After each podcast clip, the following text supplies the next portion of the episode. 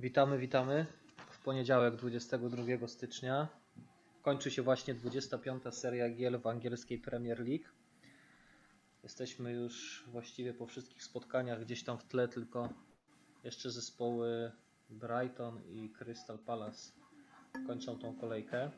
Myślę, że to jest świetny moment, żeby porozmawiać na temat aktualnych wydarzeń, aktualnego kalendarza, bo zmiany w następnych kolejkach duże, dużo meczy podwójnych, dużo, mecz, dużo kolejek pojedynczych i blankowych, a okazja ku temu świetna, dlatego dzisiaj razem ze mną jest lider, lider naszej ligi, człowiek, który w ubiegłym sezonie zakończył grę na pozycji pięć tysięcy siedemnaście na świecie. Mianowicie Waldek jest u pracy, czyli Mariusz Kaptur. Mariusz, witam Cię bardzo serdecznie. Cześć, witam Cię Bartek bardzo serdecznie. Bardzo się cieszę, tym bardziej, że podchodzimy do tego podcastu już trzeci raz. No i jak to się mówi, do trzech razy sztuka. Mam nadzieję, że dzisiaj bez komplikacji uda nam się porozmawiać. No ja bym powiedział, że podchodzimy już od początku sezonu, ale tak się zbieraliśmy, że dopiero w dwudziestej piątej kolejce. Nagra... Coś, coś, coś może się uda nagrać. No, ale... najwidoczniej tak musiało być. E, tak jak wspomniałeś, okazja e, ku temu, żeby porozmawiać jest świetna, no bo no, właściwie taki najważniejszy e, moment całego sezonu dla nas, tak? No właśnie, czy według Ciebie to jest właśnie ten najważniejszy moment? Teraz kolejka dwudziesta szósta, gdzie mamy aż siedemnaście meczów i kolejka dwudziesta dziewiąta, w której jest, są tylko mecze cztery. Pomiędzy nimi kolejka dwudziesta siódma dwudziesta ósma, która dla niektórych drużyn także będzie podwójna. I czy to jest właśnie ten moment, kiedy rozstrzygnie się rywalizacja w naszej minilidze?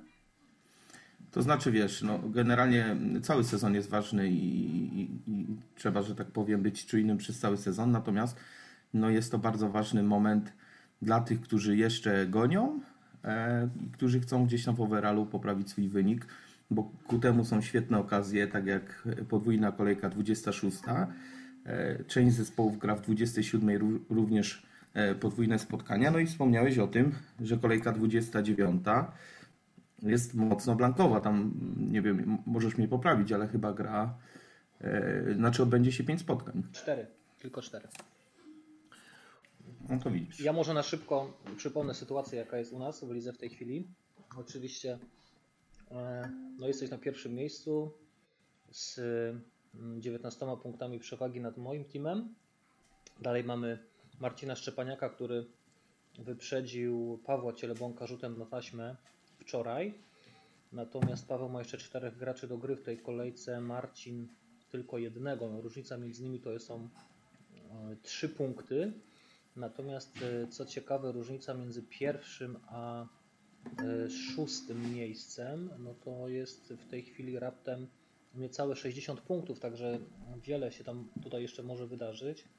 Jest ta czołówka dosyć spłaszczona, nie ma wyraźnego lidera na tą chwilę. Myślę, że tutaj też warto byłoby spojrzeć na wykorzystanie chipów, bo myślę, że kolejka dwudziesta dziewiąta no jest tą kolejką, gdzie ci, którzy zachowali free hita, no chyba będą mieli duży, dużą przewagę, jak myślisz? To znaczy tak i nie. Ja jestem bardzo wstrzemięźliwy zawsze w trakcie całego sezonu. To znaczy nigdy nie gram chipów, przynajmniej w pierwszej fazie, czy tam w pierwszej części sezonu, gdzie powiedzmy tak na dobrą sprawę robimy taką rekrutację, czyli robimy sobie watchlistę z zawodników, obserwujemy zawodników, obserwujemy przede wszystkim Beniaminków. Dobrze pamiętasz, jak na przykład Sheffield w zeszłym sezonie, nikt tak na dobrą sprawę na nich nie stawiał, a to był świetny zespół pod to, żeby wybierać od nich zawodników. No, Lundstram na przykład, Lord. Właściwie to w F P L-u nazwali go Lord Lundstram. Jako ciekawostkę powiem, że nawet w Wikipedii można wyszukać opis Lord Lundstram. E, tak, poważnie. No nie, no, Natom... no w zeszłym sezonie na pewno zapracował sobie na, na taki przydomek. E, jak myślisz, a, tak a, a pytając a propos Lundstrama, który z zawodników w tym sezonie e, przejął taką lorę właśnie Lorda Lundstrama. Czy to jest Tomasz Sołczek, czy może fajnie, jeszcze że, innych?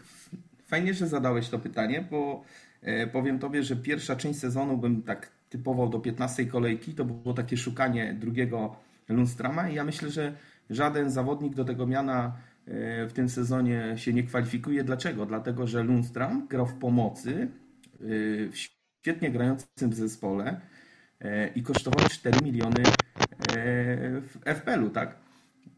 Sołczek kosztuje już pięć milionów, ale jakby miał wybrać kogokolwiek, to byłby, tak, byłby to Sołczek. No ja myślę, że jeszcze takim obrońcą grającym w pomocy jest Dallas, ale z uwagi na kiepską defensywę Leeds on nie punktuje tak, jak mógłby punktować, bo gdyby Leeds trochę uszczelniło defensywę i tych punktów z clean sheetów byłoby więcej, to myślę, że Dallas byłby też niezłym skarbem w tym sezonie w Premier League.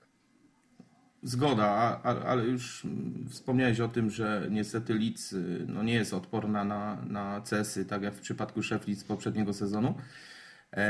No i z Dallasem to jest tak, że generalnie on no nie ma stałego miejsca w pomocy, nie ma stałych fragmentów gry. Natomiast mam go w składzie, ty zresztą też i jestem z tego zawodnika zadowolony i myślę, że, że póki co będzie miał miejsce w moim składzie. Okej, okay, wracając jeszcze do tych chipów, taka ciekawostka a propos free hita, spośród pierwszej dziesiątki w naszej lidze The Treble aż siedmiu menadżerów zachowało tego free hita, także może faktycznie nie być on jakąś wielką różnicą i nie, może nie pozwolić ten chip na, na to, aby odskoczyć w klasyfikacji i aż siedmiu menadżerów zachowało także drugą dziką kartę. Także myślę, że ta końcówka sezonu na pewno będzie ciekawa z perspektywy naszej tutaj wewnętrznej rywalizacji i, i naszej miniligi. Myślę, że może fajnie byłoby porozmawiać sobie na temat meczy, które odbyły się w ten weekend, na temat form, aktualnej formy zespołów i popatrzeć sobie troszeczkę na kalendarz, bo myślę, że z tego kalendarza i z, tej podwójnych, z tych podwójnych kolejek, które nas czekają, prawdopodobnie będziemy wybierać opcje sobie do składu, prawda? Mm, tak. Chodzi Tobie o kalendarz zapewne Bena, tak, z tak. którego korzystamy dosyć intensywnie i na bazie którego planowaliśmy te kolejki właściwie od dwudziestej piątej do obecnej i, i, i następnej kolejki. E, natomiast no, trochę, trochę mi poszykowało to mimo wszystko e, no, skład, bo kupiłem e, Warda-Prowse'a do składu. Myślałem, że w Southampton w dwudziestej szóstej będzie grało podwójną kolejkę. No a tutaj moje zaskoczenie, że jednak Southampton w dwudziestej szóstej zagra jeden mecz. Będzie to mecz z Evertonem niestety na wyjeździe, gdzie Everton podbudowany zwycięstwem z Liverpoolem na Anfield. No, może być tutaj groźne. Natomiast nie ma tego złego, bo w dwudziestej siódmej Southampton zagra podwójną kolejkę. Tak, troszeczkę psikusa nam sprawiły władze chyba Premier League, ponieważ no dopiero po deadline'ie pokazano kalendarz na kolejne kolejki. Ja zrobiłem dokładnie ten sam ruch, kupując zawodnika Southampton, kupiłem danego Inksa. Myślę, że z oceną tych naszych transferów wstrzymamy się pewnie jeszcze do jutra, ponieważ jutro, jak wszyscy wiemy, jest mecz Leeds-Southampton i myślę, że troszeczkę więcej będzie można powiedzieć dopiero po tym spotkaniu.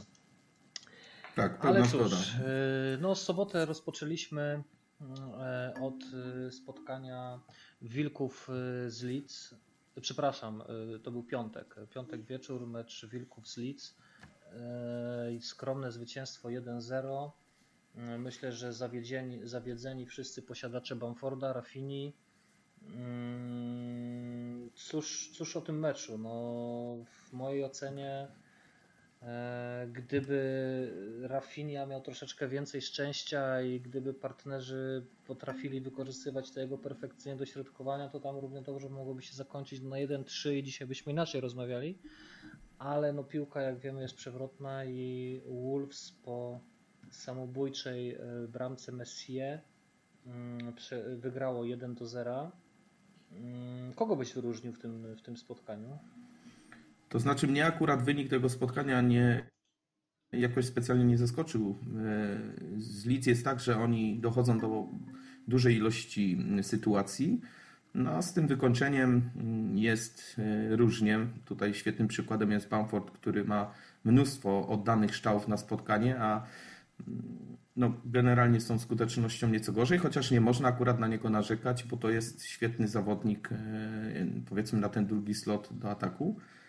I to jest też taki zawodnik, którego nadal mam w składzie i nie zamierzam go zmienić. Świetnym zawodnikiem w Leeds jest również Rafinha. Natomiast jeśli chodzi o Wilki, to jest to taki zespół, który no, gdzieś tam się pozbierał, odrodził. No, chyba takim punktem, gdzie oni przestali grać, czy zaczęli stracić punkty, to była ta kontuzja Jimeneza bodajże w meczu z Arsenalem. Możesz mnie też poprawić. Tak, tam chyba było zderzenie z Luizem. Tak, zgadza się.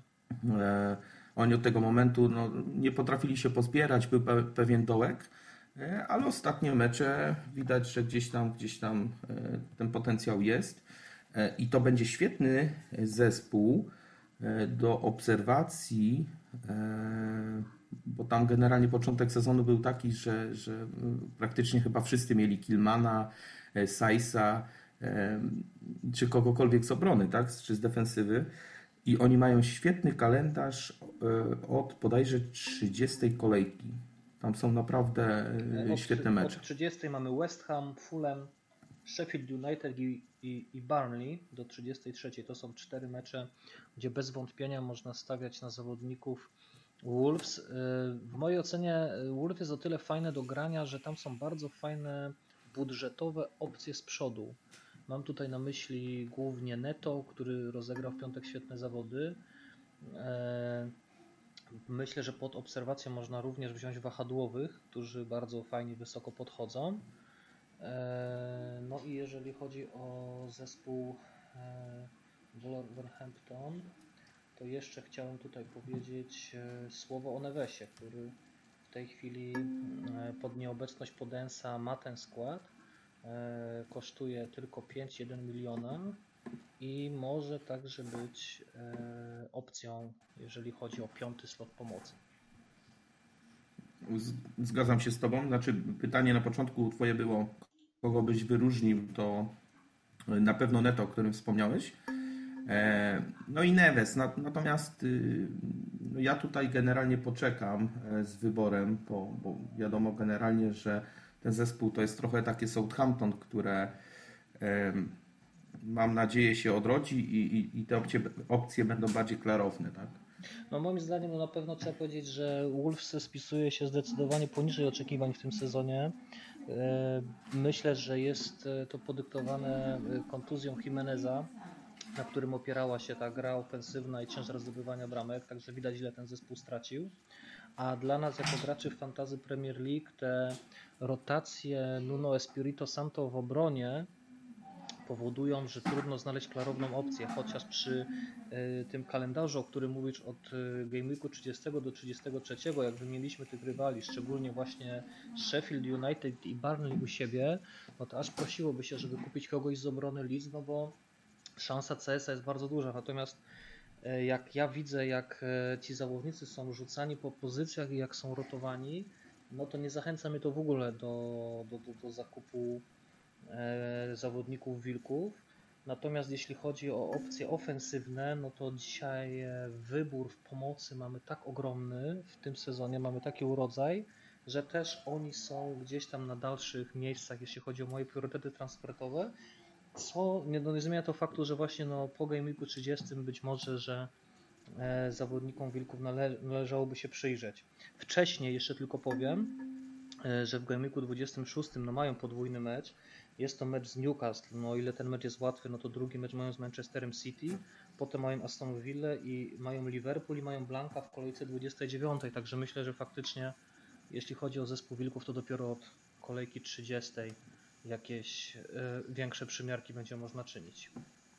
No też jestem tego zdania, oni nie są kandydatem na dwudziestą podwójną kolejkę, grają co prawda z Newcastle, o czym wspomniałeś, ale grają na wyjeździe. Newcastle no generalnie to jest taki zespół, na który się gra w tej chwili. No, ale ja myślę, że u siebie są w stanie jakiś tam, powiedzmy, opór stawić Wilkom. Wiesz co, sprawdziłem jeszcze. Podens, potencjal return jest na trzynastego marca, czyli jeszcze chwilę poczekamy na Podensa. Mhm. Jeszcze słów kilka o Leeds. W ostatnim spotkaniu Rafinha cztery strzały przy dwóch strzałach Bamforda, z sześć wyklarowanych, wykreowanych sytuacji Rafinhi. Bamford nie wykreował żadnej. No myślę, że dwa punkty bonusowe Rafinhi w meczu, w którym jego zespół przegrywa jeden do zera, no mówią wszystko, jak ten zawodnik w piątek wyglądał. Strasznie jestem rozczarowany, że nie przyniósł punktów, bo mam go w składzie. Natomiast no myślę, że to jest kwestia po prostu no, kolejnego spotkania, gdzie on odpali i, i przyniesie jakieś grubsze punkty. Także będę grał Rafinhą, pomimo że grają tylko jeden mecz z Aston Villą. To znaczy tak, pisaliśmy ze sobą w piątek w trakcie tego meczu.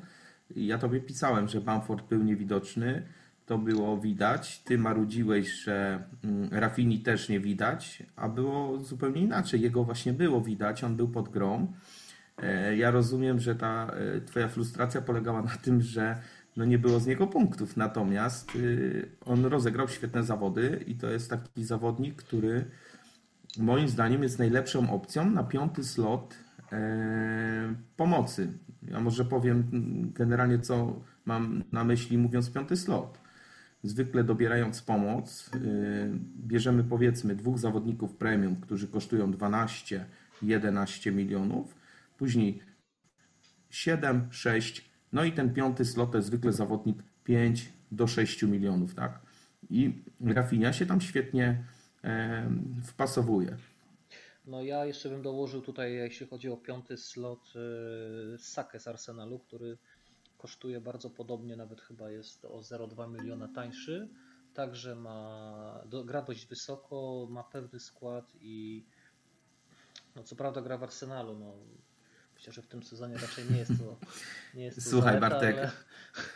obejrzałem któryś z kolei mecz Arsenalu i zresztą też rozmawialiśmy ze sobą wcześniej. Ja tobie napisałem, że to jest najlepszy zawodnik Arsenalu w tym sezonie i, i okej, okay, to co powiedziałeś, że gdyby nie Arsenal, to ja myślę, że znaczy, bo co mamy na myśli mówiąc Arsenal, to jest taki zespół, który no jest bardzo chimeryczny, nierówny.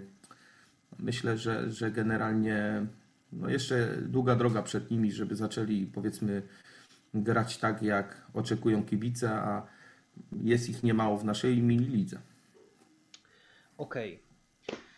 Idźmy dalej. Southampton Chelsea jeden do jednego. Czy to jest bardziej porażka Chelsea, czy sukces Southamptonu ten wynik? To znaczy powiem tobie tak, niestety meczu nie, nie obejrzałem. Z weekendu byłem troszeczkę wyłączony ze względu na imprezy rodzinne. Natomiast bardzo mnie cieszy ten wynik, który osiągnął Southampton, bo Chelsea była bardzo mocna w obronie. Warto było tam stawiać na, na, na obrońców. A Southampton zupełnie odwrotnie, tak? Tam Bednarek chyba z kolejki na kolejkę bił rekordy minusowych punktów. Także dla mnie to jest miłe zaskoczenie. Sam kupiłem Warda-Prowse'a, bo wierzę w Heisenhüttla i w odrodzenie tego zespołu. Patrząc na, na suche statystyki, no generalnie no pewnie Chelsea miało trochę, trochę pecha. Natomiast wynik, który tutaj akurat miał miejsce, mnie bardzo cieszy. Szkoda, że Ward-Prowse nie strzelił bramki, czy nie zaliczył asysty. Zrobił Bił to Minamino wypożyczony z Liverpoolu. Czy Minamino już jest opcją do grania w Premier League, czy jeszcze należy poczekać? Bo w mojej ocenie mimo wszystko Ward-Prowse jest tym zawodnikiem, który jest chyba jeszcze ciągle jedynym zawodnikiem grającym w pomocy z Southampton, którego można rozpatrywać. Cena sześć zero, stałe fragmenty gry, świetnie ułożona noga, bodajże już pięć goli bezpośrednio z rzutów wolnych w tym sezonie, pewny skład, no chyba wszystko przemawia za Ward-Prowse'em przy e, cenie e, Minamino także sześć zero, no to chyba tutaj jakby dyskusja jest chyba zamknięta, prawda? Znaczy powiem Tobie tak, Minamino na pewno to jest zawodnik z potencjałem, no nie z przypadku trafił do Liverpoolu. Wiadomo, że tam nie ma szans większych na grę, bo chyba na jego pozycji gra Salah bądź Manach, więc, więc tutaj jak gdyby fajny pomysł, żeby wypożyczyć go do Southampton i na pewno trzeba obserwować tego zawodnika, ale to co powiedziałeś to pełna zgoda. Ward-Prowse to jest zawodnik, który ma dziewięćdziesiąt minut w każdym meczu, lider zespołu, wszystkie stałe fragmenty gry. No i też to co wspomniałeś, no tam go porównują do Davida Beckhama, jeśli chodzi o o to wykończenie z rzutów wolnych, no to no jest opcją, jest opcją. Oby tylko Southampton grał na wyższym poziomie niż do tej pory. Terminarz Southampton, najbliższe kolejki to Everton na wyjeździe, potem kolejka dwudziesta siódma podwójna, gdzie grają z Sheffield United i z Manchesterem City także na wyjeździe i w kolejce dwudziestej ósmej Brighton u siebie. Myślę, że warto było, było, było warto zastanowić się nad posiadaniem jednego bądź nawet może na kolejkę dwudziestą siódmą dwóch zawodników z Southampton. Ja jestem posiadaczem Minksa od, od tej kolejki. No cóż, o ile no nie liczyłem na jakieś grube punkty w meczu z The Blues, no to jeden oddany strzał i trzydzieści jeden kontaktów z piłką. No można byłoby oczekiwać czegoś więcej, no nie stworzył też żadnej sytuacji przez całe spotkanie swoim kolegom, wręcz no zawalił ten mecz, bo sprokurował rzut karny, wyciął tam Mounta w polu karnym. Ja troszeczkę pół żartem, pół serio mogę powiedzieć, że Ings mi się lekko spłacił, bo dzięki temu ty i Paweł Cielebąg straciliście swoje C S-y na zawodnikach Southamptonu, ale, zna... ale no nie o to mi chodziło, kupując Inksa, nie ukrywam. Nie? Także tak jak mówię, no z oceną, z oceną wstrzymam się do meczu jeszcze z Leeds, no i pewnie do tej kolejki dwudziestej ósmej będę, będę tym Inksem grał. Ja bardzo lubię tego zawodnika, jest jednym z moich ulubionych fantazy. No, lubię generalnie nim grać i, i, i dlatego też między innymi go kupiłem, a czy będą z tego punkty, no, no, no zobaczymy. I jest jeszcze jeden zawodnik, właściwie menedżer w naszej lidze, który bardzo lubi grać Inksem, jest to Krzysztof Frąckowiak, bardzo go pozdrawiam z tego miejsca. Natomiast ty mi napisałeś, ja meczu nie oglądałem, że Inks się spłaca. Ja dosyć nerwowo spojrzałem na SofaScore, żeby sprawdzić wynik i tu moje zdziwienie, mówię, o czym ty do mnie piszesz, może jeszcze nie ma aktualizacji, natomiast no, no to troszeczkę mi ciśnienie podniosłeś, ale co ciekawe, kto strzelał karnego dla Chelsea? Był to no, Mount. Mount. No nie było Jorginho, widać, nie że było Werner, Jorginho. Jest daleko. Werner jest daleko w tej hierarchii pas- egzekutorów rzutów karnych. Ale wiesz co, generalnie tutaj nam się robi opcja, bo widać, że Tuchel ufa Mountowi. Ja sobie zaraz sprawdzę. Ja jeszcze tylko się... wątek Inksa dokończę. Dziewięciu menadżerów posiada Inksa w naszej lidze. Nie ma tam jeszcze Krzysztofa Frąckowiaka, także zapewne Zapewne niedługo, niedługo będzie posiadaczem. Nawet dwóch dało go na kapitanie. To jest Mario i F C Ciesielski. No ciekawe, jakie punkty przyniesie w drugim spotkaniu tej kolejki jutro. Hmm. Znaczy generalnie... I Ward-Prowse jako dru- zawodnik, którego jako drugiego typowaliśmy, no czterech zawodników. Eee, Waldek jest u pracy, Arsenal dwa tysiące dwadzieścia, McEntimi, Nanga, Parbat. No, niszowa opcja, no może, może, może być różnicą. Jeszcze nie wiem, czy pamiętasz, ale ja z Ward-Prowse'em mam drugi romans w tym sezonie. I tak jak ja z Inksem. Ale ten pierwszy w miarę udany był. Tak, no i tylko i wyłącznie kontuzja spowodowała, że zszedł z radarów, natomiast w tej chwili pomimo tego, że Ings jest krytykowany za ostatnie występy, w ogóle cały Southampton miało straszny zjazd.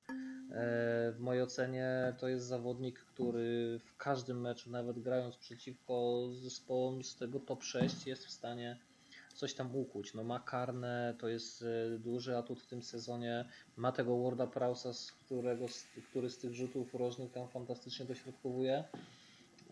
Myślę, że też Southampton nie powinniśmy oceniać z perspektywy tych ostatnich kilku kolejek, no bo te statystyki one wyglądają fatalnie, ale na to się nałożył przecież ich mecz z Manchesterem United przegrany zero dziewięć, no tam no Ings siłą rzeczy nie mógł nic zrobić z przodu, grają, jeżeli grali w dziesiątkę od, od drugiej minuty, tak, także mm, no ja tutaj y, jestem zwolennikiem, że tak powiem, talentu tego zawodnika i, i myślę, że on jeszcze fajne zwroty da w tym sezonie. Ale wrac- wróćmy do Chelsea, bo ciekawy wątek poruszyłeś, jeżeli chodzi o właśnie ofensywę Chelsea i, i między innymi Masona Mounta. Generalnie powiem Ci, że on u Tuchela wyrasta chyba na takiego lidera tej pomocy czy, czy, czy ofensywnego składu. I on całkiem fajnie punktuje. No ja na razie z dużą rezerwą podchodzę do, do zawodników Chelsea. Raz się naciąłem, kupując Chilwella, który usiadł na ławce kosztem Alonso. No i Tuchel jest w tej chwili tym trenerem, który pokazuje, że ma troszeczkę inną wizję na prowadzenie tego, tego zespołu i na prowadzenie tego składu. No gdzieś tam wskrzesił tego Alonso. Alonso. Widać ewidentnie, że stawia na Rüdigera. No w ofensywie na razie myślę, że Werner staje się takim pewniakiem i będzie chyba takim żołnierzem Tuchela. Poza tym bardzo zaskoczyłem się tym, że Hudson-Odoi po ostatnich kilku dobrych występach także usiadł na ławkę i mało tego, został wprowadzony i dostał wędkę po trzydziestu minutach, także tamte opcje ofensywne na razie jeszcze się moim zdaniem nie wyklarowały. No jest Hakim Ziyech, który stracił bez wątpienia na, na zmianie trenera. On gdzieś tam został schowany do szafy teraz. Jorginho tak, mówi się chodzi... nawet o tym, że on ma odejść. Tak, tak, tak. tak. Nie chcą też nie ma składu. Jorginho też nie ma składu, chociaż on nigdy jakąś super opcją w F P L-u nie był. No, zanim przemawiały tylko te karne, których de facto i tak chyba dwóch nie wykorzystał w tym sezonie. Ale czekaj, dlaczego mówisz, że on nie jest opcją? On... Jorginho? Tak. No kosztuje cztery siedem, ma karne, natomiast poza tym on jakoś w ofensywie nigdy nie błyszczał i jeżeli miałbym wybierać między Jorginho za cztery siedem, a Saką za pięć dwa, Rafinią za pięć cztery, czy nawet Tomaszem Sołczkiem, to Jorginho byłby no, na czwartym miejscu w tej hierarchii, dlatego, dlatego dla mnie no, po prostu nie jest opcją. Nie no, tutaj się z Tobą zgodzę, bo słuchaj, no, nie kupię zawodnika za cztery siedem i b- będę liczył tylko na to, że e, dostanie karnego w meczu albo nie dostanie. No. Ale tak jak mówiłem, dwa zepsuł. A, no widzisz, czyli nie ma tej stuprocentowej skuteczności no jak Robert Lewandowski, chociaż Robert też nie trafił całkiem niedawno. Natomiast Jorginho... E, Czy Ty pamiętasz, kiedy Tuchel objął zespół? Jaki to był pierwszy mecz? Nie był to Tottenham? Sekundka, zaraz Ci powiem. Na pewno Chelsea po wstydliwej porażce Lampard został zwolniony. Gdzie zaskoczyłeś mnie. W kolejce, dwudziestej, w kolejce dwudziestej był bezbramkowy remis, remis z Wolverhampton. Tak. Potem, to było z Burnley chyba dwa zero? Nie. Sto, bo mi nie, się mocno kojarzy, że z Przepraszam, to było, to było, nie, nie, nie, nie. To było w meczu dwudziestej kolejki z Wolves. I oni zremisowali wtedy zero zero, wtedy już mówiło się, że ten zespół gra inaczej. Natomiast tak. jeszcze y, nie pokazali nic w ofensywie na tyle, żeby... Oni grali dobrze, ale do pola karnego wtedy. Tak, tak, tak. Teraz mnie oświeciłeś. Chyba że, chyba, że jeszcze ten mecz z Fulham, to już był mecz Tuchela, wyjazdowy jeden zero. Ja Ci tylko powiem, do czego zmierzam. W każdym meczu od momentu, kiedy objął Tuchel Chelsea, grał Jorginho dziewięćdziesiąt minut, aż do dwudziestej piątej kolejki, tak nawiasem mówiąc. i świetnie punktował. No, dwa pierwsze mecze to akurat trzy punkty, ale później jedenaście, dziesięć, no, później też trzy, ale oni świetnie grali z tyłu. Ale okej, okay, ja myślę, nie skupiajmy się na zawodnikach, których nie, ani ja, ani ty nie będziemy tutaj proponować. Ale jeśli chodzi o defensywę Chelsea, jeżeli już o tym mówimy, no to o ile kolejka dwudziesta szósta podwójna bardzo trudna, bo mecze z United jest Liverpoolem, kolejka dwudziesta siódma to jest Everton u siebie, a kolejka dwudziesta ósma to jest Leeds na wyjeździe i od kolejki trzydziestej zaczyna się genialny kalendarz, bo mamy West Brom u siebie, Crystal Palace na wyjeździe, Brighton u siebie i West Ham na wyjeździe.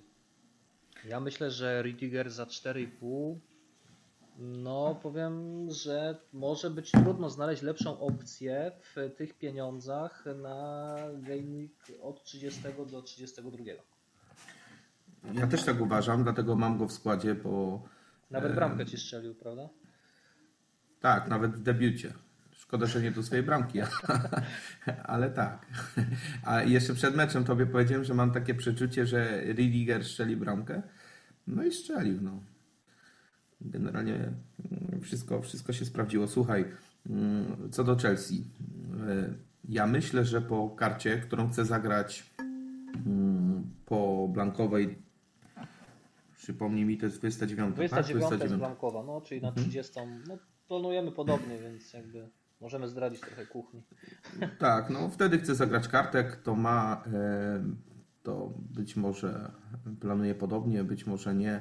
Natomiast ja myślę, że to będzie zagrana karta na osiem ostatnich kolejek. Będzie wyklarowane już wtedy, być może już teraz jest, kto będzie mistrzem, na kogo grać, kto jest bankowym spadkowiczem, kto jeszcze przed tym spadkiem będzie się bronił.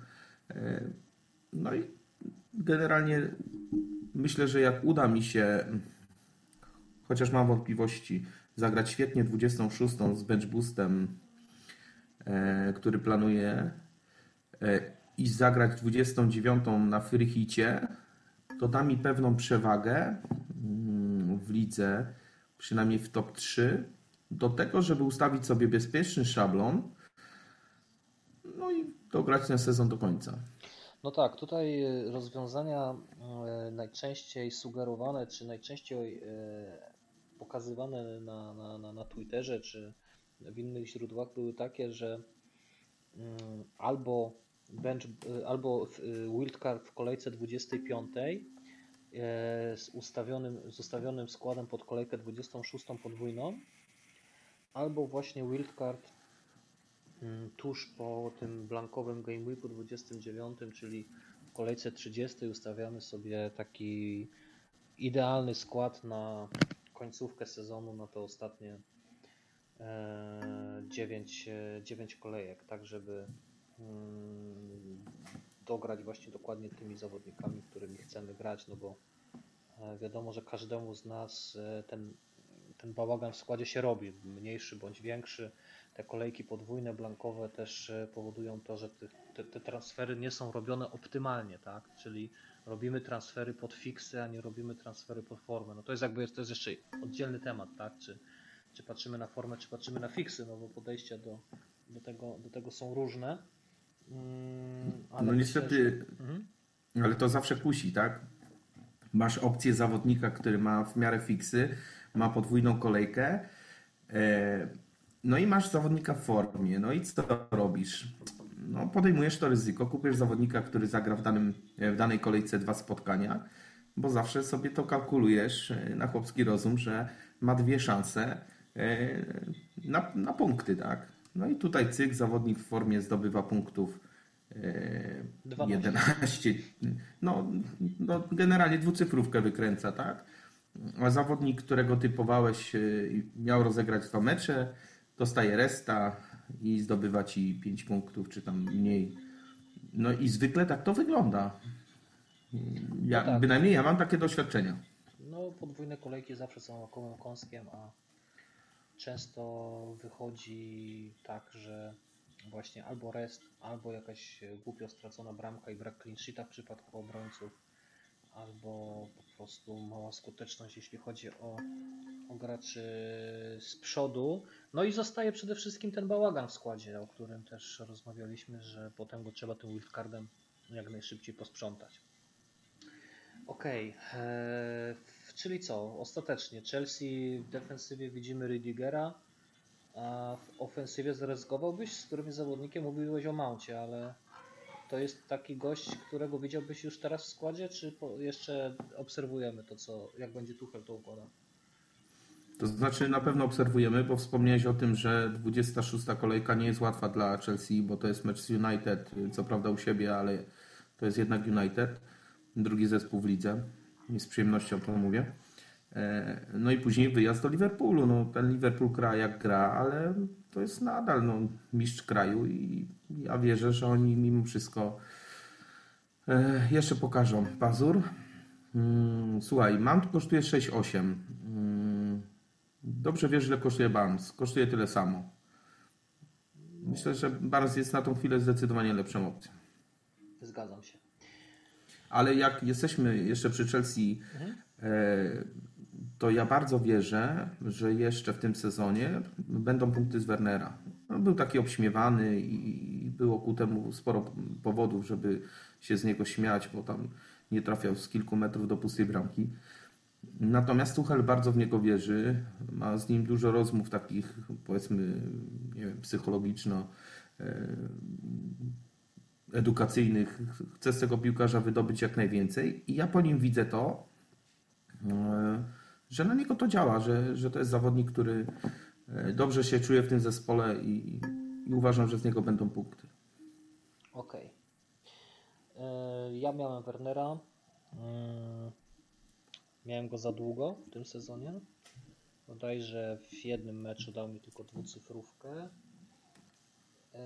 I cieszy mnie na razie to, że no nie odbudował się po tym, jak go sprzedałem, tak? No co prawda no było to dopiero na dzikiej karcie tam w dwunastej kolejce, ale myślę, że warto, warto obserwować i niewykluczone, że stanie się tak, jak mówisz. Okej, okay. Kolejny sobotni mecz, Burnley grało z West Bromem, mecz zakończył się bezbramkowym remisem, pomimo tego, że West Brom grał w dziesiątkę, to Burnley nie potrafiło zdobyć bramki. Cóż, może najpierw o parę słów o West Bromie, bo myślę, że tutaj będzie krótko. Osłabili się ostatnio bardzo mocno, bo wiem, że Grosicki no przejść do Belgii, także także no myślę, że teraz to już na pewno spadną. Ale tak na poważnie, no ja no bardziej nie, no, no trzeba grać na West Brom niż grać West Bromem, no to jest jasne, oczywiste. Szkoda zaprzątać sobie głowy obrońcami zespołu, który traci tak dużo goli i szkoda slotów, bo raczej ataku. Hmm. Nie no, oczywiście Bartek, tutaj nie ma się co rozwijać. Ja nie widzę żadnej opcji w, w W B A. Tam bodajże jest jakiś nowy napastnik do obserwacji, ale nawet nie potrafię wymienić jego nazwiska. Hmm. Generalnie ten mecz i ten wynik to jest taki typowy wynik na Turf Moor w Burnley. Tam padają zwykle, albo padały... Sobotne, pochmurne popołudnie. Tak, jak wcześniej było to ze Stoke. Ale jeśli... chciałem powiedzieć, że gratulacje dla wszystkich posiadaczy Poupa. Ci, którzy zaryzykowali i którzy wierzyli w to, że to Burnley jednak będzie dowodzić te C S-y w ostatnich kolejkach, dlatego że terminarz był bardzo sprzyjający. No i gratulacje dla wszystkich posiadaczy obrońców Burnley, bo byli w naszej lidze menadżerowie, którzy no całkiem niezłe punkty sobie zgarnęli. Na przykład na takim Lutonie, który... Luton zdobył bramkę i teraz miał C S-a. Tak, świetny wybór. Mhm. Jeżeli chodzi o Loutona, to złoci, złotniki i weekendowi kopaczy, no szapoba, bo kto by pomyślał. No tak, tak, tutaj czapki z głów. Dodam tylko, że też rozważałem, ale D S L się po, posypał. W Poupa za to zainwestował Barnard City, a na ławce posadził go król transferów. No, Robert? Pozdrawiam. Robert, jak zwykle czapki z głów. Bez, bez względu na wszystko. Tak jest. Tutaj się należy, nawet jak punktów nie robisz. Dobra. Eee, czy Burnley będzie opcją jeszcze? Chyba nie. Patrzę na kalendarz. Tottenham i Leicester, potem Arsenal i Everton, potem Blank. Nie, zdecydowanie nie. To znaczy mamy jakieś pojedyncze mecze, no ale bez sensu inwestować.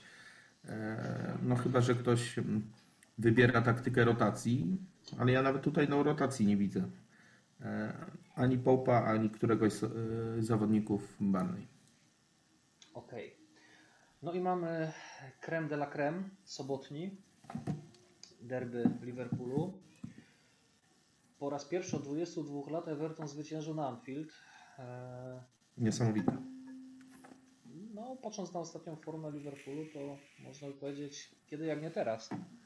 No nie wiem, Bartek, bo yy, ta forma Evertonu też nie była jakaś niesamowita. No, no tak, masz rację.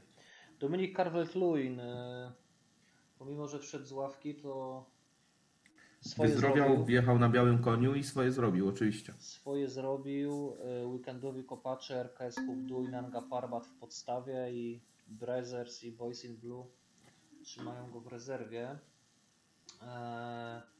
Richard Wilson z brameczką. Mario zaryzykował i ryzyko się opłaciło. Zdobył... Pamiętasz, kogo chciałem kupić za D C L-a? I no mówiłem tak, tobie. Ale uznaliśmy, że I Q tego zawodnika jest tak niskie, że... Ale nie tylko to, wiesz, no forma Evertonu. Prawdopodobieństwo strzelenia bramki i zarobienia czerwonej kartki u niego jest właściwie... Wyższe podobne. Niż bramki, tak. No. O dziwo Pickford zakończył ten mecz z trzema punktami bonusowymi, co jak na tak niepewnego, jak, jak do tej pory bramkarza myślę, że jest dużym osiągnięciem i może warto byłoby go też zaobserwować, bo niewykluczone, że zbudował jakąś pewność siebie tym występem i może do końca sezonu już nie popełniać aż tak e, głupich błędów, jak to było na, na początku. Na pewno cieszy też e, C S Luki Dinia, który zawsze jest pod e, dużą, dużą obserwacją. Nikt nie ma go w naszej lidze w składzie. No ale co więcej o tym meczu? No, słaby w obronie Liverpool i tyle. Co do Pickforda, powiem tobie, Bartek, tylko tyle, że to jest najbardziej znienawidzony zawodnik wśród kibiców Liverpoolu. Ale nie ze względu na mecz ostatni, tylko ze względu na to, że skasował Van Dijk'a, który najprawdopodobniej nie zagra cały sezon, chociaż widziałem ostatnio na Twitterze film z siłowni, że już trenuje i czuje się coraz lepiej. Myślę, że obecność Van Dijk'a teraz dla Liverpoolu byłaby zbawienna, bo jednak widać ewidentnie, że ubiegły sezon, gdzie on dzielił i rządził na środku obrony, to też dawało niesamowitą pewność siebie wahadłowym i Trentowi, i Robertsonowi. I te niesamowite statystyki, jakie oni wykręcali, no też wiązało się z tym, że mieli ten środek obrony bardzo fajnie zabezpieczony i mogli sobie pozwolić na bardziej ofensywną grę i ten Liverpool tych bramek nie tracił, tak jak traci to w tym sezonie. Oczywiście, no oni są usprawiedliwieni tym, że jest tam szpital, natomiast no takie błędy, jakie ostatnio przydarzyły się Alisonowi, takie błędy w komunikacji i takie kiksy, no myślę, że na pewnym... Nie, to nie powiem Ci, Bartek, tak, ja mm, widzę, że tam jest spory problem. Znaczy no, trudno, trudno się nie dziwić, bo faktycznie tam trzon obrony wyleciał, bo to nie jest tylko przecież Van Dijk, ale jest Matip, e, który zawodnik, Gomez, tak? Grał tak. Jeszcze jako partner w ubiegłym sezonie. Tak, zgadza się. Te, też zresztą świetna, tania opcja. Natomiast Trent nie jest Trentem.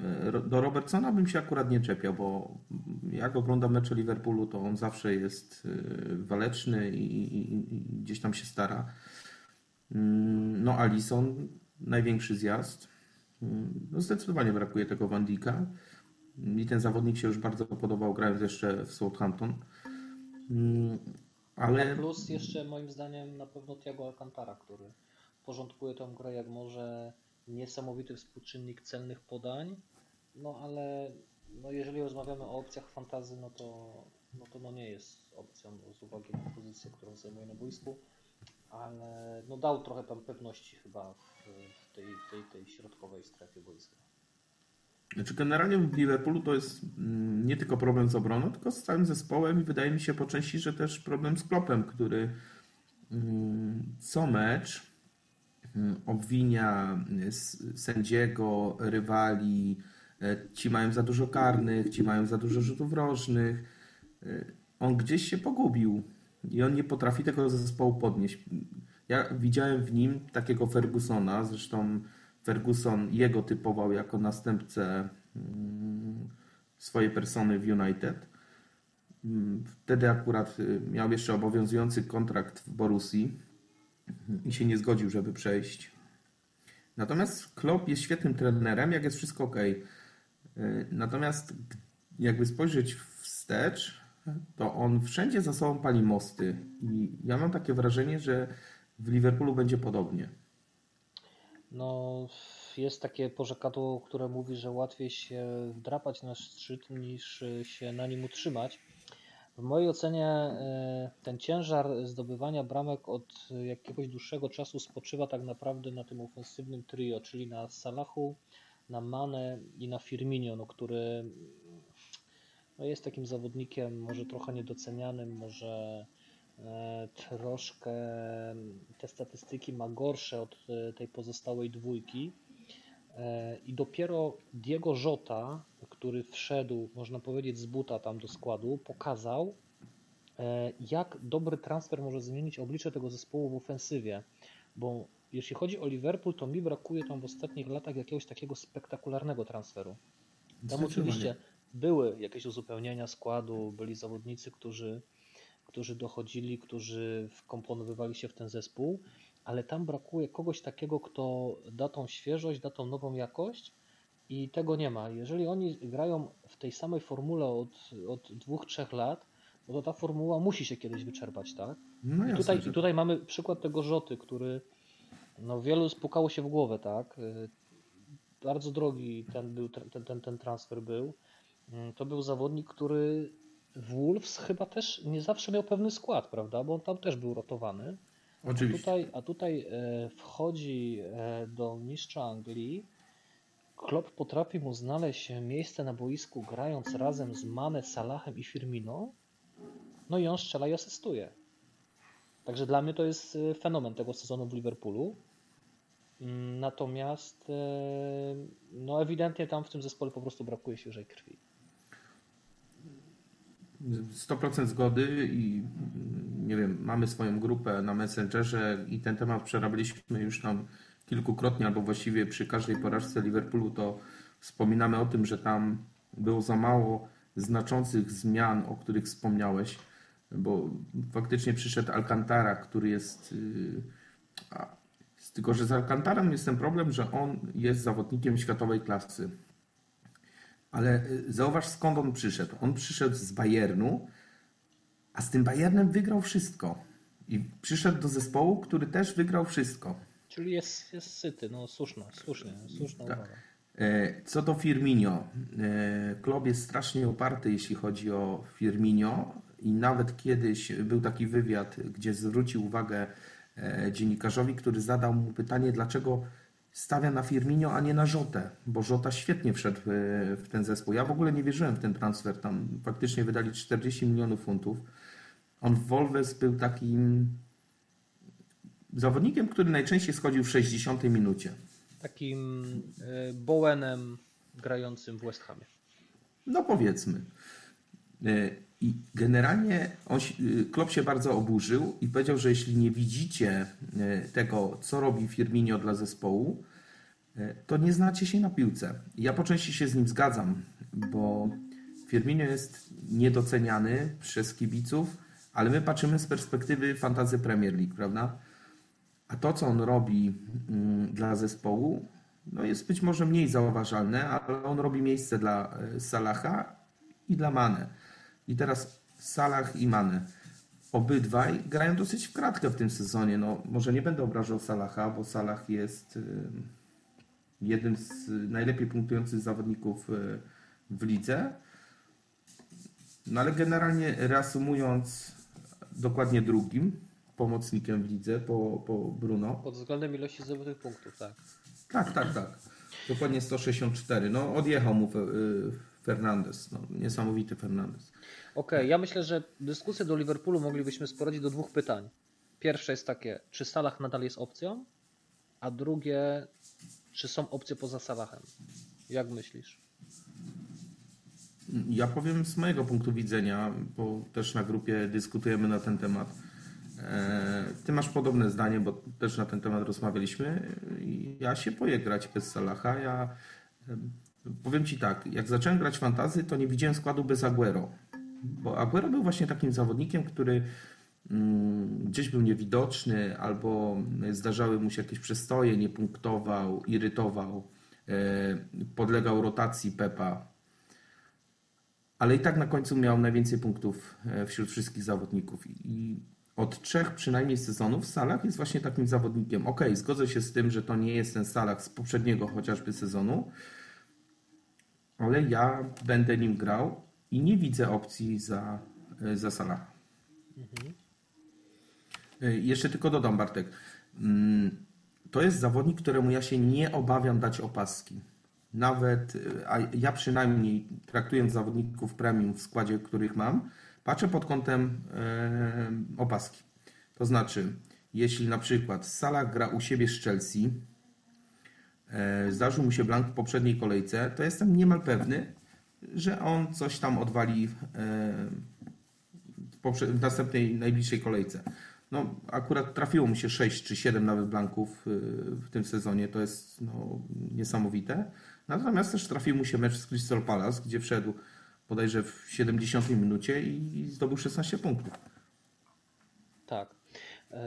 Jeżeli chodzi o Salaha, to w naszej lidze dwunastu menadżerów cały czas ufa i wierzy, w tym ty i ja. Myślę, że no jest to zawodnik, którego jednak nie powinno się sprzedawać, bo może nas ukarać. Ja zrobiłem ten błąd, po czym Salah zrobił dublet w meczu z West Hamem. Natomiast to, co ty mówisz, że nie boisz mu się dać opaski. Myślę, że założenie każdego gracza, który kupuje zawodnika powyżej dziewięć do dziesięciu milionów, powinno być takie, że jeżeli kupuje tak drugiego zawodnika, to muszę być gotowy dać mu opaskę, bo w przeciwnym razie te transfery mogą nie mieć aż takiego sensu. U mnie takim zawodnikiem, którego, któremu nie ufam i którym nie lubię grać, jest Son, który też kosztuje prawie dziesięć milionów. Natomiast z uwagi na to, że miałbym zawsze duże opory, żeby, żeby tą opaskę mu dać, no to zrezygnowałem z, je, z, z niego. Z jego usług. Moim, no tak, no, w moim składzie, bo... No. Bałem się, że wspomnisz właśnie o nim, bo to jest zawodnik, który faktycznie kosztuje dziewięć i pół miliona, przynajmniej w moim składzie w tej chwili. Natomiast to jest zawodnik faktycznie, któremu nie ufam, jeśli, da, jeśli chodzi o kwestię opaski. Chociaż całkiem niedawno mu zaufałem, to był mecz bodajże z Brighton. No i wyszedłem całkiem fajnie na tym. Hmm. Okay. Ja, ja ogólnie wychodzę z założenia, Bartek, że w składzie nie można mieć za dużo opcji na, na opaskę, tak? Jeśli ten skład jest zbyt taki gruby, że tak, tak kolokwialnie nazwę, w, w pomocy czy w ataku, że masz pięć Czy, czy cztery opaski, to tak wiesz, to jest taka loteria trochę. Lepiej się gra, gdy masz dwie, max trzy opcje na opaskę. Wtedy generalnie no, no szanse na trafienie są, są, są większe.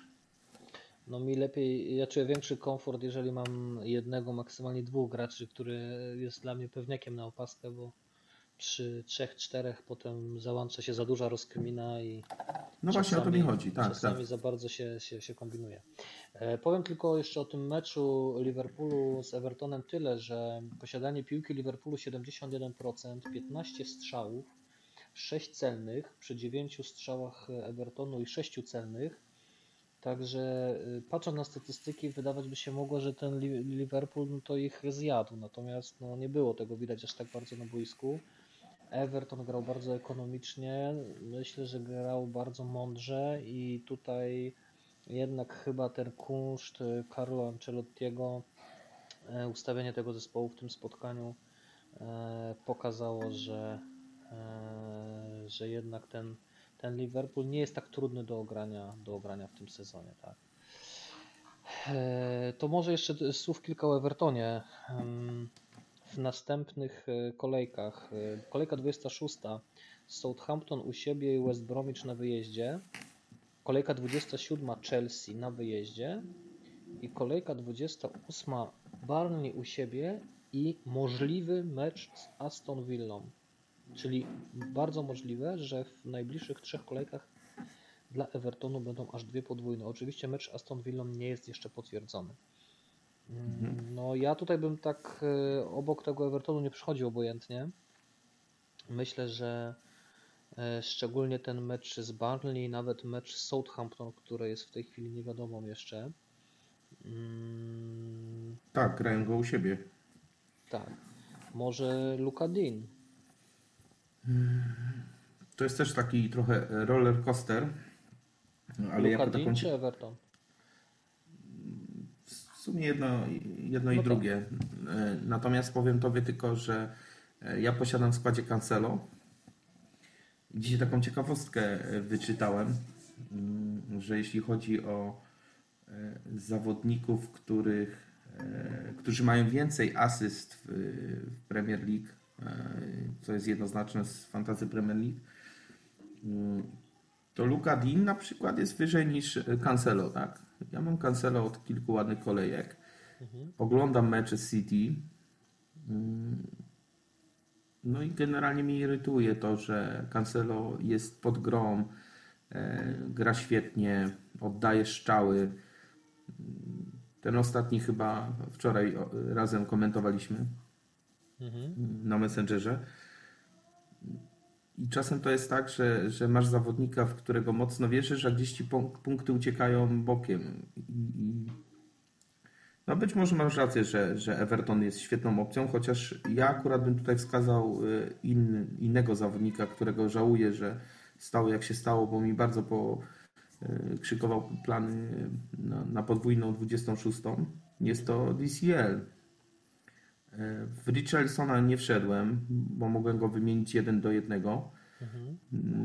Natomiast no, D C L ma u siebie Southampton i później na wyjeździe W B A. A jestem przekonany, że następny mecz zagra już w pierwszej jedenastce, bo nawet teraz wchodząc z ławki zdobył punkty. I jeśli chodzi o Everton, to mi się od razu lampka zapala, czy tam neon, świetny Calvert. No grałeś nim od początku, wtedy tak. Kiedy ja grałem Inksem, punkty T C L-a jednak było ich więcej. No ja jakby omijam tego zawodnika i raczej już chyba do końca sezonu będę go omijał chociażby dla zasady. Wolałem sobie kupić Cavaniego, ale to jakby... Taka... Możesz rozwinąć, możesz rozwinąć. Ja przy okazji Manchesteru no, na pewno wyleję swoje żale na temat tego zawodnika, ale... Ale, ale na razie jesteśmy na meczach sobotnich.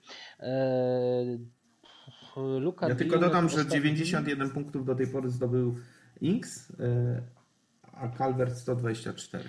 Ale pamiętaj, że Inks był przez dłuż, dłużej kontuzjowany i więcej, większych, rozegrał mniej minut po prostu. Nie, no jasne, jasne, no, ale no to też jest jakaś taka kwintesencja tak. F P L-a, że wybierasz tych zawodników pewnych, którzy grają dziewięćdziesiąt minut, nie są rotowani, nie podlegają tak kontuzji. Dobrym przykładem jest Antonio, który sporo osób na niego w tym sezonie liczyło, a tak na dobrą sprawę, wiesz, co kilka spotkań ma kontuzję. No jest szklany dosyć. Jeszcze tylko kończąc wątek Dina, w pięciu ostatnich spotkaniach tylko jedna asysta, pięć strzałów i sześć wykreowanych sytuacji. No chyba Dean jest takim odbiciem formy Evertonu w ostatnich spotkaniach, bo jednak jak na tej klasy zawodnika to te liczby powinny być zdecydowanie większe, także no będziemy na pewno ten Everton obserwować. Ja jeszcze chciałem zapytać o Hamesa. Wiem, że nie grałeś tym zawodnikiem, wiem, że dla Ciebie on nie był opcją. Czy nadal tak uważasz? Ja tutaj zaliczyłem pewną wtopę, bo sporo osób w lidze zaczął się do mnie odzywać przed startem sezonu, wysyłać mi swoje składy i spora ilość graczy, którzy się do mnie odezwali, miał Hamesa w składzie. Ja byłem bardzo ostrożny co do wyboru tego zawodnika i odracałem. A tutaj się okazało, że on był świetnym strzałem od samego początku. No ale Bartek, no później był duży zjazd i nie no, fajnie, że zapytałeś o tego zawodnika, ale ja jako opcję go nie widzę. Nie ja... wiem, czy chyba wcześniej by się o Sigursona pokusił. No, to powiem Ci, że ciekawa teza. Ani Hamesa, ani Sigursona w tej chwili nikt w naszej lidze nie posiada. Natomiast Sigurdsson zyskał plac wyłącznie z powodu, z powodu kontuzji. Teraz poczekaj, żebym ja się tutaj... Gomesza? Tak, tak, tak, tak, tak, bo Sigurdsson przecież on nie miał placu od początku. No nie. Natomiast... No ale słuchaj, gol na Enfield. Wcześniej też coś tam punktował. Jeżeli chodzi o minuty, Sigurdsson rozegrał tysiąc trzysta dwadzieścia, a James tysiąc trzysta pięćdziesiąt w tym sezonie. Sigurdsson siedemdziesiąt cztery punkty, James siedemdziesiąt siedem. Jest to dla mnie dość zaskakująca statystyka, nie ukrywam. Mhm.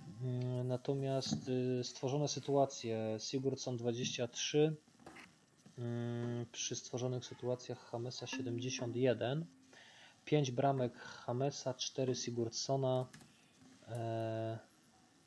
cztery asysty Hamesa, dwie asysty Sigurdssona. Jak to jeszcze z ceną wygląda? Bo muszę sobie tutaj gdzieś odnaleźć jeszcze cenę tych dwóch zawodników. Tak, Hames siedem siedem, Sigurdsson Nie no, Sigi w tej chwili sześć osiem. No to jest zero dziewięć, także no Hames blednie, biorąc pod uwagę porównanie cenowe i, i te punkty.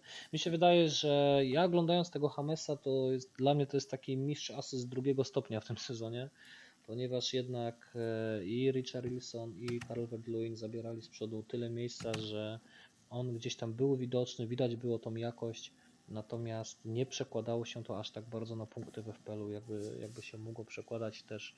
Ja z Hamesa po, po kilku kolejkach po prostu zrezygnowałem. A wydaje mi się, że był taki moment, że też za późno to zrobiłeś. Mm, tak, no, no mam kilku takich zawodników, których liczyłem, tak, że wynagrodzą cierpliwych, a niestety niestety tak się no, ale nie to stało. Jest też kwestia tego, że ty lepiej zagrałeś, znaczy na, lepiej, lepiej dobrałeś skład na początku sezonu. Tak, tak. Ja musiałem wcześniej zagrywać, yy, yy, dziką kartę. Odpalić Wilda, żeby hmm. naprawić te błędy. Ty, mus, ty zrobiłeś to przed świętami chyba. Tak, ja w dwunastej kolejce dopiero, co jest chyba moim rekordem w historii tej gry, że tak późno zagrałem tą dziką kartę. Nasz sympatyczny kolega Paweł Cielewąg zagrał od razu drugą kartę. O. Miał tak świetny skład. On stwierdził, że jest mu niepotrzebna pierwsza. No a co? Albo pomyli, skleiły mu się kartki w kalendarzu. I... Ale nie przejmuj się Paweł, ty jutro, jutro wracasz na, na trzecie miejsce. Myślę, że tak. Myślę, że Paweł jutro wraca. Nie, no zdecydowanie. Tam Marcin nie obroni. Tam jest trzy do jednego, jeśli chodzi o grających zawodników. Tak. Ja jutro liczę na cztery cztery po hat-tricku Inksa, Bamforda i grubym popisie Rafini. To jest właśnie fajne... takie życzeniowe, takie życzeniowe. Nie, takie roszczeniowe nawet. Ale to jest właśnie fajnie, bo, bo każdy, każdy ma inne oczekiwania i mhm. inaczej to planuje. I jasne. Bardzo fajna rywalizacja wynika z tego. Okej. Okay. Sobotę zakończyliśmy meczem Fulham i Sheffield United.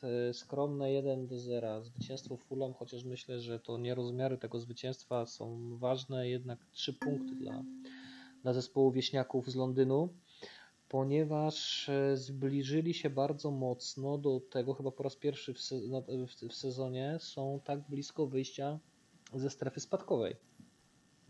Porażka, porażka Newcastle też zrobiła swoje i zerkam właśnie w tej chwili na tabelę.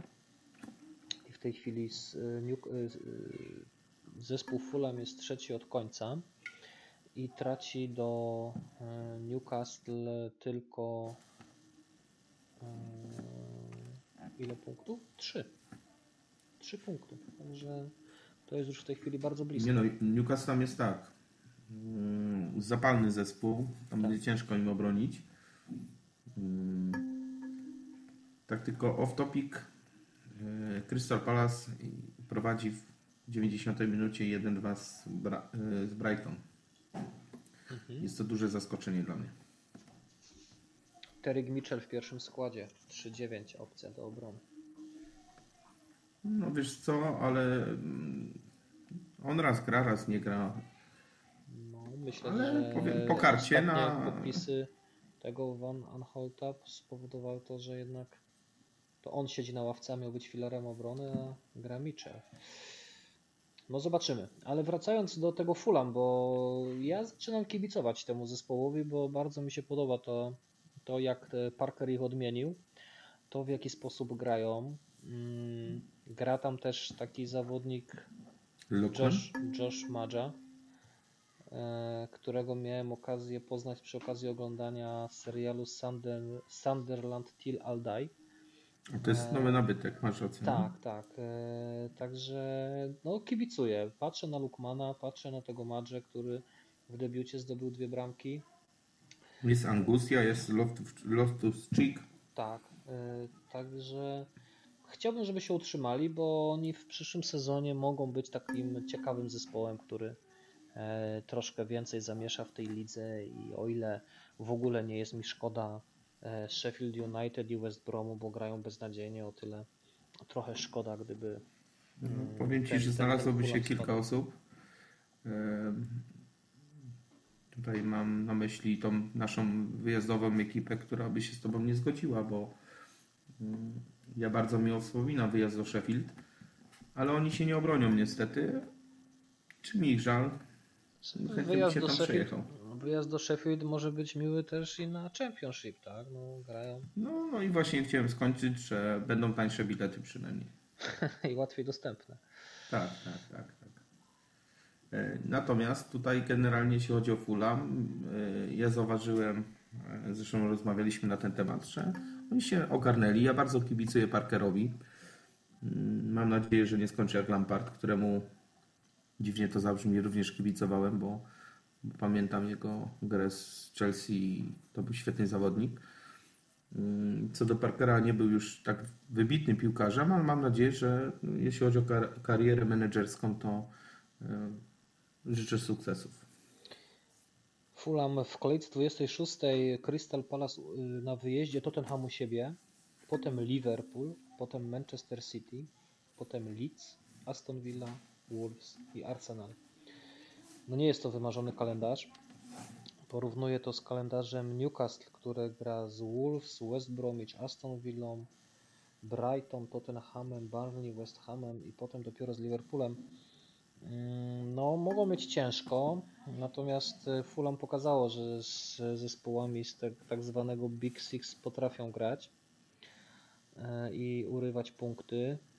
Na przykład mecz z Tottenhamem na pewno i nie wiem, czy też nie urwali punktów Chelsea, nie chcę tutaj strzelać, ale w mojej ocenie na pewno zespół do obserwacji, na pewno Lukman jako zawodnik na piąty slot pomocy, może na bench booście, może na jakiś krótkookresowy taki do, czas dobrych fiksów dla tego zespołu może okazać się jakąś tam opcją. O, podoba mi się ten zawodnik. Wiesz co, ja bym traktował tego zawodnika tylko i wyłącznie ze względu na formę. Kosztuje pięć milionów. Mhm. No ale te fiksy, które wymieniłeś, to bardzo zniechęcają. Tam mamy Liverpool, mamy City. Tottenham. Tak, no pytanie jak to będzie wyglądało po kolejce trzydziestej trzeciej, więc jeszcze być może, być może ktoś tam skoczy. No ja mam w tej chwili Areolę, kupiłem go jako drugiego bramkarza pod kątem grania, grania bench boosta. No nie wiem, czy to był dobry wybór. Nie wiem, czy tego będzie. To jest taki ciekawy, ciekawy w dwudziestej szóstej kolejce. No, zagrasz, wiem. Ja też się zastanawiam. Natomiast to jest taki ciekawy wątek, bo ty kupiłeś drugiego grającego bramkarza. Ja się bardzo nad tym zastanawiam. Ja uważam, że być może jeśli zagram bench boosta, bo też się nad tym zastanawiam, bo, bo gdzieś tam cały czas są jakieś problemy, żeby ten skład optymalny wybrać. Czy w ogóle kupować bramkarza, bo tak na dobrą sprawę, no, mam budżet cztery i pół miliona. Mhm. I kogo kupić? No, kupisz zawodnika, który ci teoretycznie da cztery punkty, a zakup tego zawodnika właśnie tyle będzie mnie kosztował, bo muszę wejść na hita. No. I trochę no, słabo, że bench boosta gram powiedzmy na trzech zawodników z ławki, ale wydaje mi się to o tyle logiczne, że wydać no, hita. Nie podejrzewam cię o hitowanie na bramkarza. No tak. Myślę, że, że ten, że logika podpowiada, że jednak tego lepiej nie robić. Chociaż wiesz, no zawsze w głowie masz to, no kurczę, a może obroni karnego, a może, a może jakoś tam tego C S a wyciągnie. No. Natomiast chciałem tylko powiedzieć, że najlepiej punktującym bramkarzem, który kosztuje maks cztery i pół miliona, jest właśnie Areola z Fulham. Na drugim miejscu jest McCarthy, potem jest Johnston, Ramsdale. To są opcje West Bromwich, Sheffield United, których nikt raczej poważnie nie bierze pod uwagę. Chyba tylko pod kątem wyłapywania save'ów. Potem mamy Sancheza z Brighton. O, to jest ciekawa opcja moim zdaniem, bo Brighton po zmianie Ryana na Sancheza zaczęło troszeczkę lepiej grać w obronie, nie traci aż tylu bramek. Więc kto wie, być może gdzieś tam przy lepszych fixach ten Sanchez byłby opcją na, na, na, na drugiego bramkarza pod konto podwójnej kolejki, natomiast niestety oni nie, nie mają podwójnego meczu i właśnie to zdecydowało, że ja teraz sobie przypominam, zdecydowałem się na Areolę, a nie na Sancheza, bo Sanchez był moim pierwszym, pierwszym wyborem na tej liście, bo też byłem ograniczony, jeżeli chodzi o fundusze, do maksymalnie cztery i pół miliona. Patrząc na mecze, powiedzmy takie tutaj w tej krótkiej perspektywie, Brighton świetny zespół i właśnie szkoda, że nie mają podwójnej kolejki, ale tak samo szkoda, no niestety dzisiaj przegrali jednak z Crystal Palace. Jestem zaskoczony tym akurat wynikiem. Natomiast tak samo szkoda Brighton, że nie ma podwójnego spotkania o dwudziestej szóstej, a jeszcze bardziej mi szkoda Leeds, bo też posiadasz Dallasa, też posiadasz Bamforda, no ja na tą chwilę jeszcze Rafinię. Tak. Okay. Czy ci się to płaci, to dowiemy się jutro. Słowo na temat Sheffield. O ile ten zespół w ogóle jest rozczarowaniem w tym sezonie chyba największym, no bo tam został wyjęty tak naprawdę tylko Henderson, a posypało się wszystko. Mówi się, że drugi sezon dla Beniaminka zawsze jest najtrudniejszy, jest trudniejszy niż pierwszy i tutaj Sheffield jest chyba idealnym potwierdzeniem tej tezy. I ja bym się słów kilka tylko na temat Brewstera. Gość, który przyszedł z Liverpoolu za niezłą kasę. dwadzieścia milionów. I wszyscy myśleliśmy, że wjedzie po prostu w to Sheffield razem z drzwiami, że będzie miał pewny plac i będzie najlepszą opcją w F P L u jako trzeci slot ataku za cztery i pół miliona. A tutaj się okazuje, że on w hierarchii napastników jest gdzieś tam chyba no przegrywa z szarym końcu. Przegrywa z, który jest też z Burki, Magoldrickiem. No proszę cię, przecież to nie można traktować nawet w kategorii napastnika. Ja powiem ci tylko tyle, że ten Brewster był takim, bo on miał świetny pre-season w Liverpoolu. Być może tak się tylko wydawało, bo tam pod nieobecność Salaha czy Mane, którzy byli na wakacjach, to grał Brewster. Dostawał świetne piłki i trafiał jakieś tam bramki. I to mnie zmyliło, bo jak ja się dowiedziałem, że on idzie do Sheffield, gdzie w Sheffield grało wszystko w poprzednim sezonie, ale nie było typowego napastnika, to mówię, no to zagra, to, to, to będzie ta, ten ostatni układanek, znaczy ostatni puzzle układanki, gdzie rozwiąże problem z bramkami. No obaj wiemy, jak to się stało. On spadł z ceną całkiem niedawno na cztery cztery i tak na dobrą sprawę nie wiadomo, co z nim zrobić. To znaczy, ja wiem, co trzeba z nim zrobić. No trzeba go sprzedać, tylko nie ma za kogo. No moim zdaniem sprzedaż Brewstera jest... wchodzi w grę tylko w jednym, w jednym momencie, w momencie, kiedy chcemy zagrać bench boosta, bo w innym wypadku trzeci slot ataku za cztery cztery, no niech tam sobie siedzi, tak? No, inwestujmy tą kasę w, w dwóch dobrych napastników albo w pomocników. W innym wypadku e, sprzedajemy go tylko, kiedy gramy bench boosta. Ale właśnie ten temat bench boosta nam tutaj krąży cały czas, to może zanim zaczniemy opowiadać sobie o tych meczach niedzielnych, to powiedz, jaką masz taktykę, czy w ogóle chcesz zdradzić, czy, czy będzie, zasłona, dym, będzie zasłona dymna, czy, czy, czy powiesz, jak to, jak to chcesz rozegrać? Nie no, generalnie będzie Bartek tak, no szykowałem się na bench boosta w dwudziestej szóstej, wydaje się to taka optymalna kolejka pod, pod, pod tego chipa. Natomiast no, na tą chwilę musiałbym wejść na minus cztery i nadal grać bez bramkarza. Nie wiem, musiałbym przeanalizować kalendarz. Nie mam, nie potrafię Ci jednozna- teraz odpowiedzieć tak e, jednoznacznie. Też nie wiemy, co się stanie mm, do piątku czy tam do soboty, gdzie, gdzie startuje następna kolejka. E, nie mam optymalnego składu, bo też mam potrojone City, gdzie mam Stonesa, mam Cancelo, mam Sterlinga. Oby, yy, cała trójka zagrała yy, praktycznie cały mecz poprzedni. Fajnie, bo dali punkty. Ale jeśli chodzi o to, czy zagrałem dwa najbliższe podwójne mecze, nie sądzę. To ja ich traktuję, że któryś z nich i tak będzie zawodnikiem na jeden mecz. Mhm. No ja muszę powiedzieć, że jeżeli chodzi o tego bench boosta, to w momencie, gdy pojawiły się pierwsze plotki i przecieki o kolejce dwudziestej szóstej, że ma być aż tak napakowana i obfita w mecze, no to z miejsca myślałem, że Wild w dwudziestej piątej, skład ustalony w taki sposób, że piętnastu zawodników będzie miało podwójne mecze w dwudziestej szóstej, a potem się zobaczy, tak?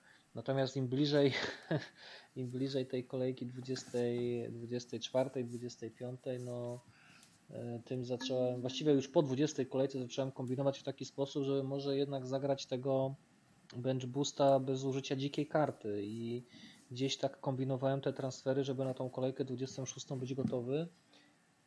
Natomiast no nie przewidzimy pewnych okoliczności takich jak rzekoma, już właściwie potwierdzona kontuzja Grealisha, o której dowiedzieliśmy się w ubiegły weekend.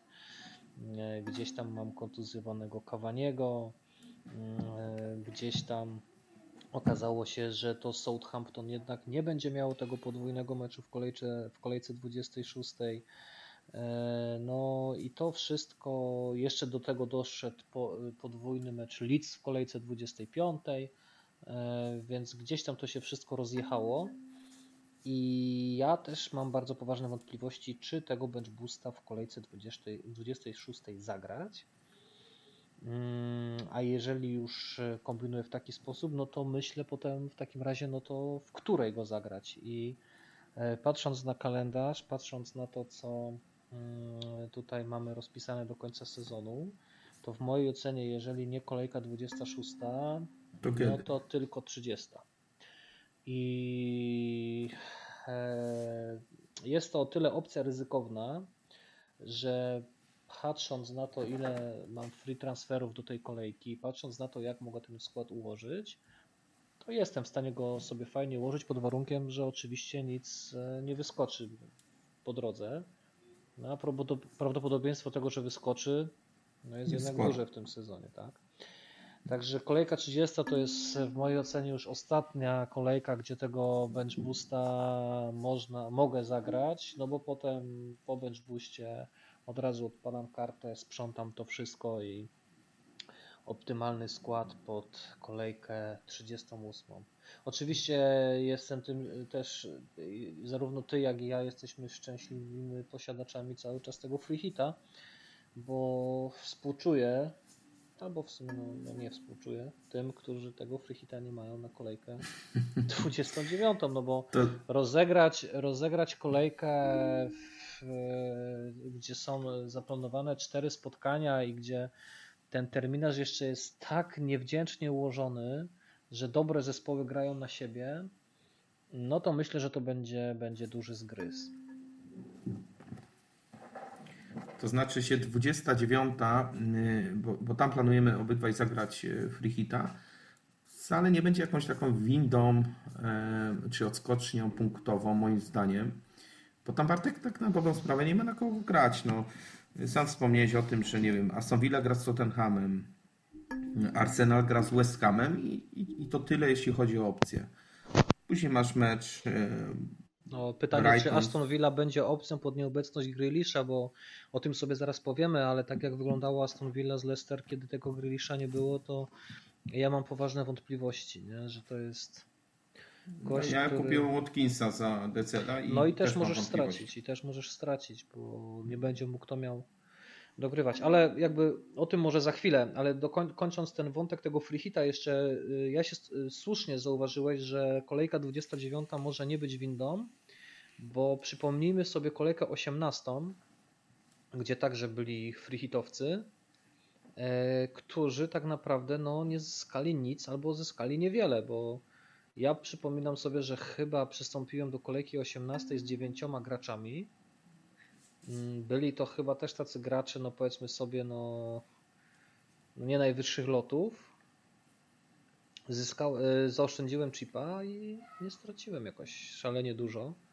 A jeśli to jest świetny już... przykład, to jest świetny no przykład. Ja też tą kolejkę Także puściłem no... w eter, zagrałem tym, co miałem i każdemu tak na dobrą sprawę w tej dwudziestej dziewiątej planuję podobną taktykę, nie panikować, odpuścić tą kolejkę, nie rzucać się na jakieś hity. To jest totalnie bez sensu. Tam nie będzie kto miał odrabiać tych hitów. No, generalnie Bartek, nie wiem, ile jesteśmy w stanie uzbierać punktów, albo wiesz, jak jesteś w stanie trafić w zawodników, którzy akurat będą punktować w meczu Leeds z Fulham. No dobra, Ej, ja, wiem, ja, wiem, ja wiem, do czego zmierzasz, ale mm, chciałem powiedzieć tylko tyle, że wiem, że byli w naszej lidze, były w naszej lidze osoby, które miały czterech, pięciu zawodników do gry w Game Weeku osiemnastym i wtedy odpalenie tego free hita było jak najbardziej zasadne, tak? Bo oni wtedy zrobili tych punktów czterdzieści czy czterdzieści pięć, ale gdyby tego free hita nie odpalili, to może by zrobili piętnaście. I jakby oni na tym free hicie swoje punkty zrobili. My tego nie widzimy, ponieważ oni nie, ten free hit nie spowodował, że nam odskoczyli. Natomiast w tej kolejce dwudziestej dziewiątej, no uważam, że tak jak ty mówisz, no tam no pięćdziesiąt punktów może się okazać sukcesem, nie? No to nawet bym powiedział sporym. Tak. Na pewno nie będzie kolejka, gdzie spodziewasz się stu punktów, tak jak w kolejkach podwójnych, gdzie... No, chyba, że trafisz kapitana po prostu, nie? Którego też będzie bardzo trudno wytypować. No właśnie, o tym samym pomyślałem i tak samo o ile opcji ofensywnych yy, może być tam z kogo wybrać, to ja w ogóle się zastanawiam, jak ułożyć obronę w kolejce dwudziestej dziewiątej, bo tutaj to no naprawdę... No, powiem tobie, że będzie to na pewno... Yy, ciekawe roz... doświadczenie. Tak, rozkminka podobna jak, jak przed kolejką dwudziestą szóstą, gdzie nie wiemy, czy... Yy, No grać tego bench boosta, czy poczekać, a jak poczekać, to na co poczekać. No ale takie życie w Fantasy Premier League, za, tą, za to tą yy, zabawę lubimy i, i się fascynujemy. I ja akurat się z tego cieszę, to mnie nakręca. Zgadza się. No ja czekam na wieści o Grealishu, tak już kończąc yy, temat tego. Ale tu jeśli chodzi o Grealisha, to możesz jeszcze dodać, albo ja to zrobię, że zawodnicy Aston Villa dostali zakaz grania w Fantasy Premier League i powiem dlaczego. Pięciu zawodników przed Game Weekiem dwudziestym piątym sprzedało Grealisha i Aston Villa uważa, że Informacja o kontuzji Jacka wypłynęła właśnie przez to, że target i ktoś, znaczy jeszcze tak, czterech tak, innych tak, zawodników tak. sprzedało, tak? Mhm. Sprzedało Jacka ze swojego zespołu i to był taki moment, gdzie wypłynęło na światło dzienne informacja o kontuzji. Okej. Okay. To przejdźmy może do meczów niedzielnych. Na początku mieliśmy mecz West Hamu z Tottenhamem. Ja może tylko powiem tyle, że jestem zachwycony grą West Hamu. Od kilku kolejek obserwuję ten zespół, czy właściwie od, może nawet od kilkunastu, sposób, w jaki oni są poukładani. Od samego bramkarza Fabiańskiego, przez obronę, przez tego nieszczęsnego dla mnie Sołczka. Eee, grali przecież bez typowego napastnika eee, przez część sezonu, bo ten Antonio był kontuzjowany. Eee, sprzedali Hallera. Przesprzedali Hallera. Eee, no, jestem pod wielkim wrażeniem eee, tej gry tego zespołu. Bardzo mi się ten zespół podoba i mam nadzieję, że jeszcze w czołówce namieszają. Ucieszyło mnie niesamowicie to zwycięstwo. E, głównie z powodu e, Blanku, Blanku Sona, Blanku Kane'a. Mm, ale dobrze, że ten Tottenham tego gola strzelił, przynajmniej Cresswell nie dowiózł z C S a. Takie, to na pewno, takie tak. granie, takie granie na zasadzie, żeby, żeby sąsiad stracił, a, a ja i tak nie zyskam. To, to nie, znaczy tak powiem, poważnie. No. Tak poważnie, to ja również jestem zachwycony, jeśli chodzi o West Ham. Znaczy zachwycony. No, przede wszystkim jest to dla mnie szok, bo West Ham od paru ładnych sezonów to jest taki zawodnik, zawodnik zespół, który chce zbudować potęgę na miarę miasta, w którym mieści, znaczy mieści się siedziba, czyli mhm. Londyn.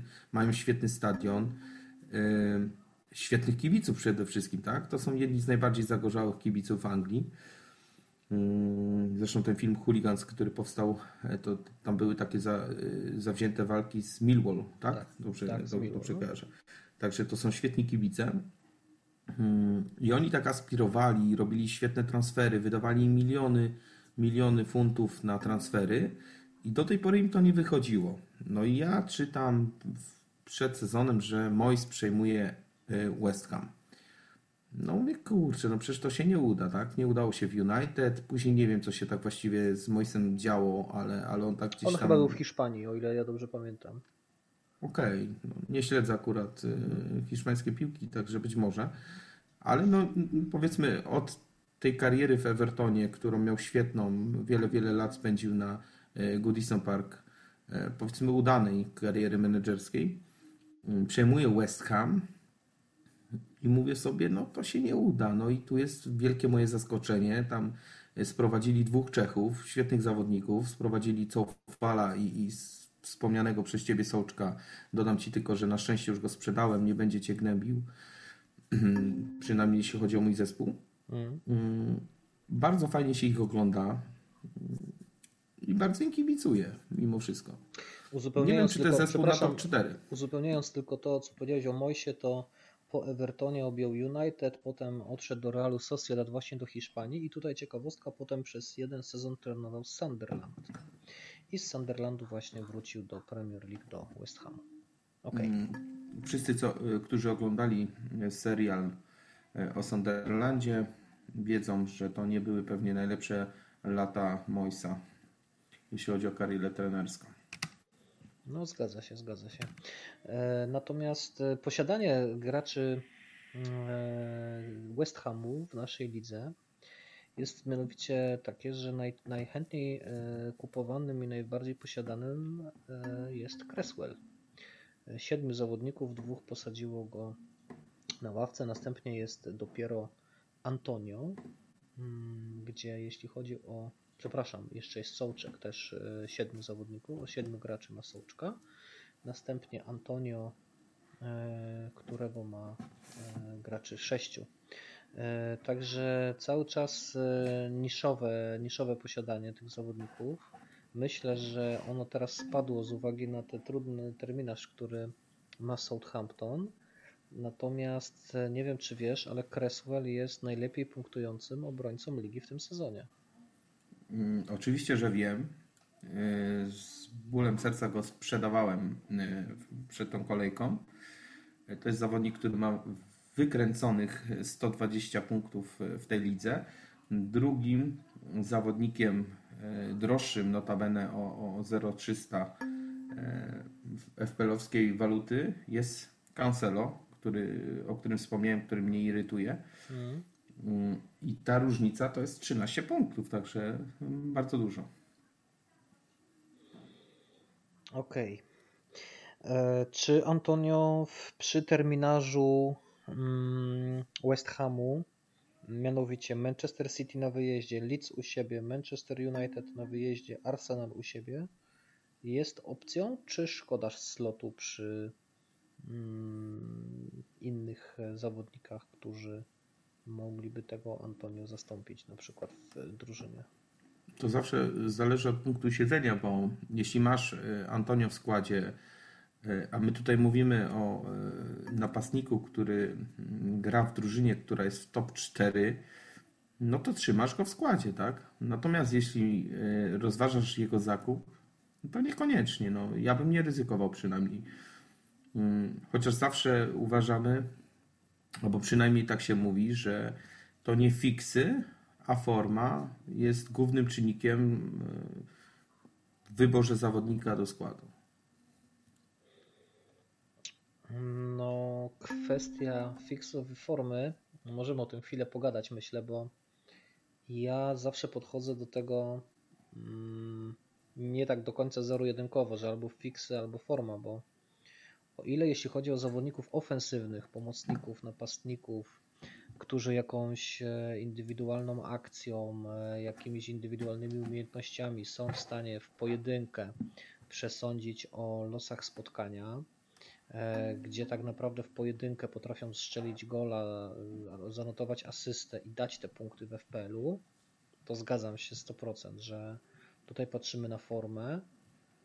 Nawet jeżeli mamy zawodnika z jakiegoś słabszego zespołu, a widać, że on po prostu ciągnie grę, przykładem może być Grealish z tego sezonu, może być, trudno powiedzieć, że Leicester jest słabszym zespołem, ale chciałem powiedzieć o Madisonie i o Barnes, no bo Leicester jednak jest na pudle w tej chwili, ale jeśli mamy zawodników takich, którzy ewidentnie, no widać, że tą, tą, tą formę mają, to tak, to nie patrzymy na terminarz. Natomiast troszkę inne mam zdanie, jeśli chodzi o zawodników defensywnych, bo tak, wiemy oboje, że najbardziej cenni dla graczy F P L-a są zawodnicy, są boczni obrońcy, ci, którzy grają na wahadłach, tak? No i wiadomo, że to są też zawodnicy najdrożsi i nie jesteśmy w stanie pozwolić sobie na to, ze względu na to, że ogranicza nas ten budżet, który mamy na ułożenie składu, żeby tych wahadłowych posiadać no więcej niż dwóch, tak? Jeżeli mamy dwóch wahadłowych w swoim składzie F P L-owym, to uważam, że, że jest ok, jest, jest, jest bardzo ok. No i potem uzupełniając sobie ten skład w obrońców, no trudno oczekiwać od środkowego obrońcy, będącego w genialnej formie, że nie zawali mu bramka, że nie zdejmie C S a, że pozostali koledzy z obrony, nie wiem, nie utrzymają linii spalonego i nie wpadnie bramka i nie stracą C S a. Więc ja mimo wszystko patrzyłbym tutaj na kalendarz, bo jeżeli gramy na słaby zespół, no to prawdopodobieństwo stworzenia sobie przez ten zespół sytuacji bramkowych jest mniejsze, przez co ryzyko utraty gola jest mniejsze. Obrońca nie odpowiada za, e, za, za, za, za, za, za wszystkich kolegów z defensywy, a cierpi w F P L-u, kiedy drużyna traci gola, tak? To znaczy, Bartek, ja jak zaczynałem grać w Fantasy Premier League... Ale nie wiem, właściwie... czy się ze mną zgadzasz w ogóle, bo to... Ja mam po części powiedzieć... tak i po części nie. Mhm. I powiem Ci dlaczego. Dlatego, że jak zaczynałem grać w Fantasy Premier League, to znaczy właściwie chyba każdy tak robił na początku swojej tam powiedzmy przygody, że wybierał zawodników, których lubi, tak? później rozkminiłem, że ci, co się ich lubi, nie zawsze dają punkty i tak dalej. Później rozkminiłem, że faktycznie ci ofensywni, czyli tak zwani wahadłowi, bo tak się teraz nazywa bocznych obrońców, którzy bardziej przypominają bocznych pomocników niż bocznych obrońców, no są najbliżej tej bramki albo najbliżej szansy na to, że albo wrzucą celnie, albo nawet uderzą na tą bramkę. Mhm. Natomiast bywały sezony, gdzie środkowi obrońcy również, albo nawet i lepiej, zdobywali punkty. Najbliżej mi do Van Dijk'a, który świetnie znajdował się w polu karnym rywala i wykorzystywał swoje parametry techniczne i zdobywał bramki, ale na przykład masz też takiego Sajsa, który jakbyś spojrzał w statystyki, oddaje bardzo dużą ilość, jeśli, w porównaniu do obrońców oczywiście, strzałów na bramkę rywala. Ja to zawsze traktowałem tak, ok, gość oddaje powiedzmy cztery strzały na bramkę. Jest kurczę obrońcą, kosztuje cztery i pół do pięciu milionów. No w końcu coś wejdzie. I później zacząłem tak to różnicować, to znaczy mieć i formie ofensywnego, czy tam wachodłowego, ale też takiego, który gdzieś tam w tym polu karnym potrafi się odnaleźć. Maguire z United też jest świetnym przykładem. On ostatnio zdobył dwie bramki, nieuznane, bo był jakiś tam spalony, faul i tak dalej, ale on w tym polu karnym był, oddał ten strzał, no a chyba wszyscy wiemy, że obrońcy, jeśli chodzi o, o bramkę, no to generalnie to jest magnes na te punkty bonusowe, no i sześć, sześć punktów jest za bramkę, tak? Mhm. No ale uważam, w połączeniu, że... z, mhm. Proszę, w połączeniu z, z bonusowymi, no to ci daje piękną dwucyfrówkę w okolicach tam piętnaście do szesnastu punktów. No ale uważasz, że masz większe prawdopodobieństwo strzelenia bramki przez takiego Maguire'a, czy utrzymania czystego konta United ze słabym zespołem. Okej, okay, może United... Niezły przykład. Może, nie, no jest, no United akurat jest może złym przykładem, no bo United nawet wczoraj zrobili klasyczne United, tak?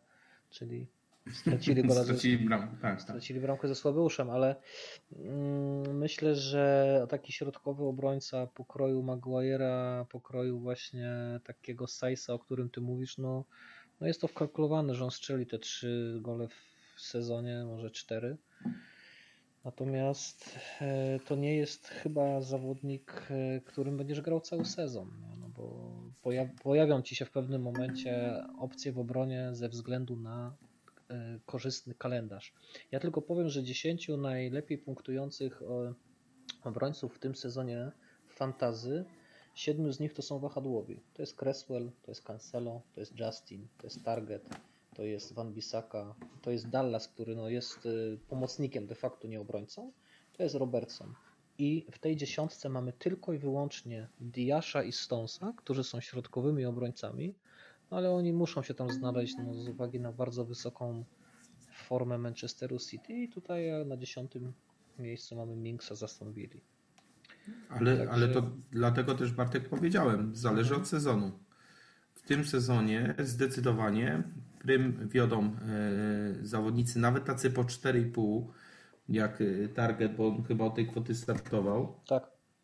Justin. Czyli Justin. No, no to jest perełka, tak? Ja przespałem ten moment, gdzie trzeba było go kupić, należało go kupić, bo, bo ciągle wierzyłem, że wróci Pereira, wróci Kastanie, czy tam złapie skład i, i po, po Justinie.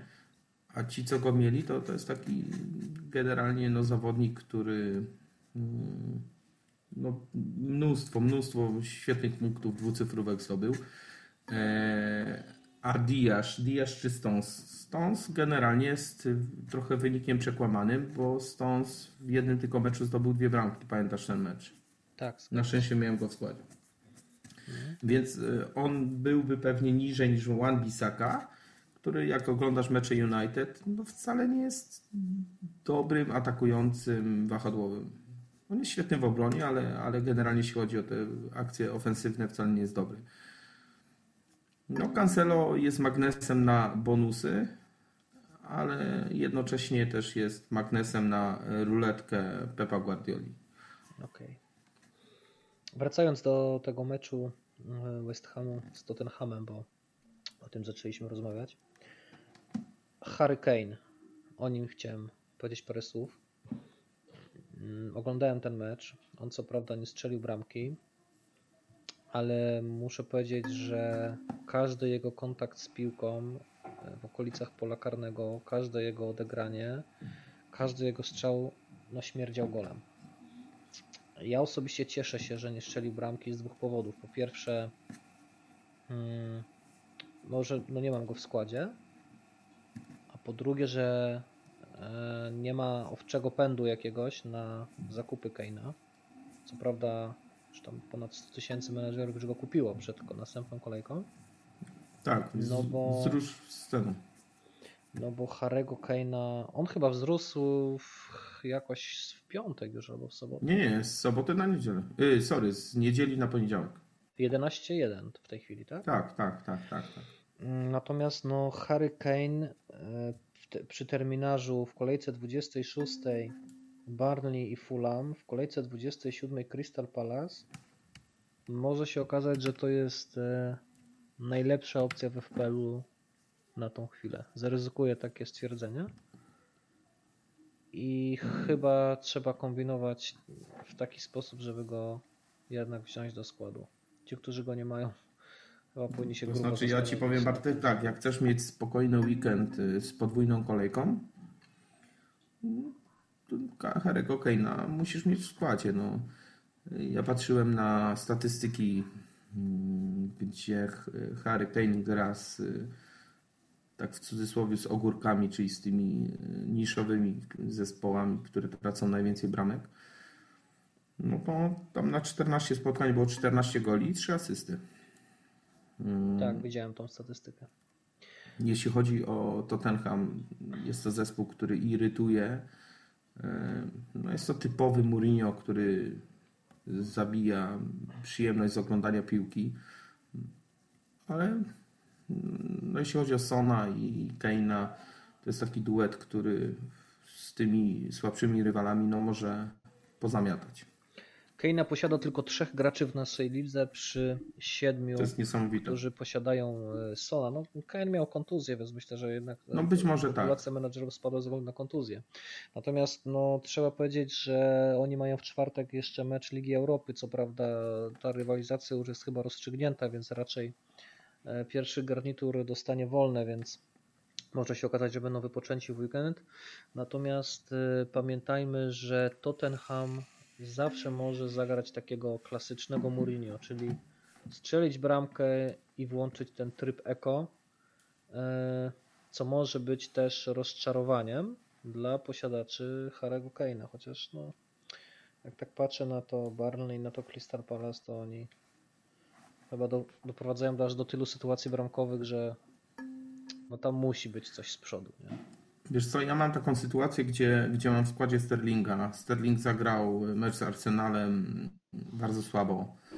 Co prawda oglądałem drugą połowę. Ty mi tylko relacjonowałeś, w jaki sposób zdobył bramkę i faktycznie to tam komedia była. Bo wśród trzech wyższych od niego rywali on wyskoczył i strzelił z główki, więc bardziej przypadek niż jego jakieś tam umiejętności czysto piłkarskie. To nie był pierwszy mecz, gdzie oglądałem Sterlinga. Właściwie to może inaczej, to nie jest jego sezon. Przynajmniej do tej pory. Zagrał praktycznie cały mecz, a być może nawet i cały, nie pamiętam, z Arsenalem. Teraz mają dwie podwójne kolejki przed sobą, przed sobą. Mają mecz Ligi Mistrzów. No jest duża szansa, że Sterling dostanie tam gdzieś resta.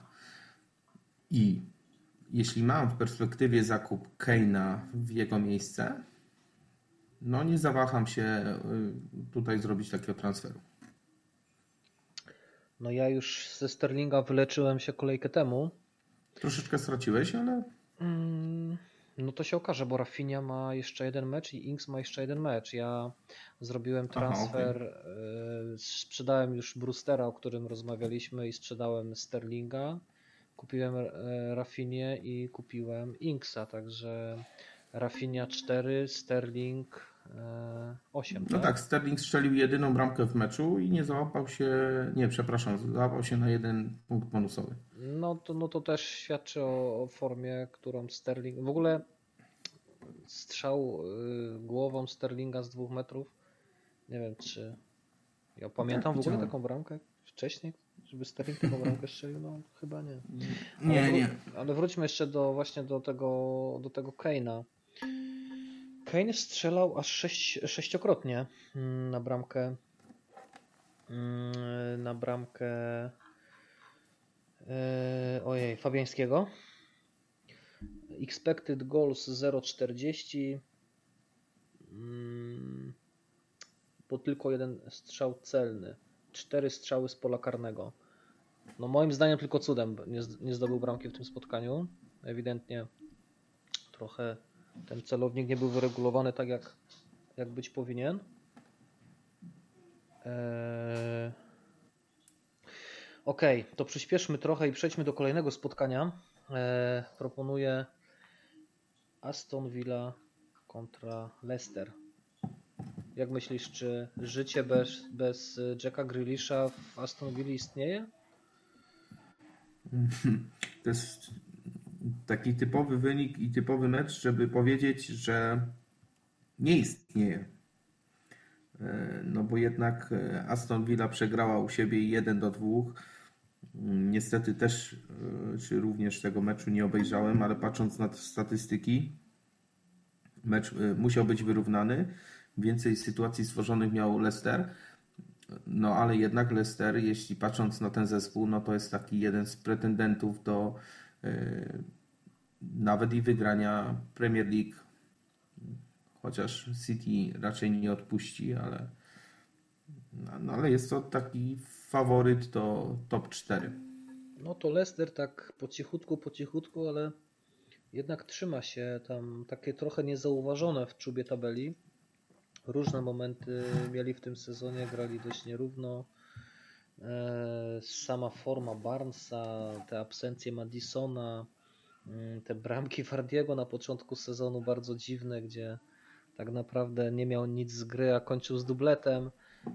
No to wszystko są punkty, które były zebrane i które dzisiaj ostatecznie dały, dają Leicester trzecie miejsce w tabeli.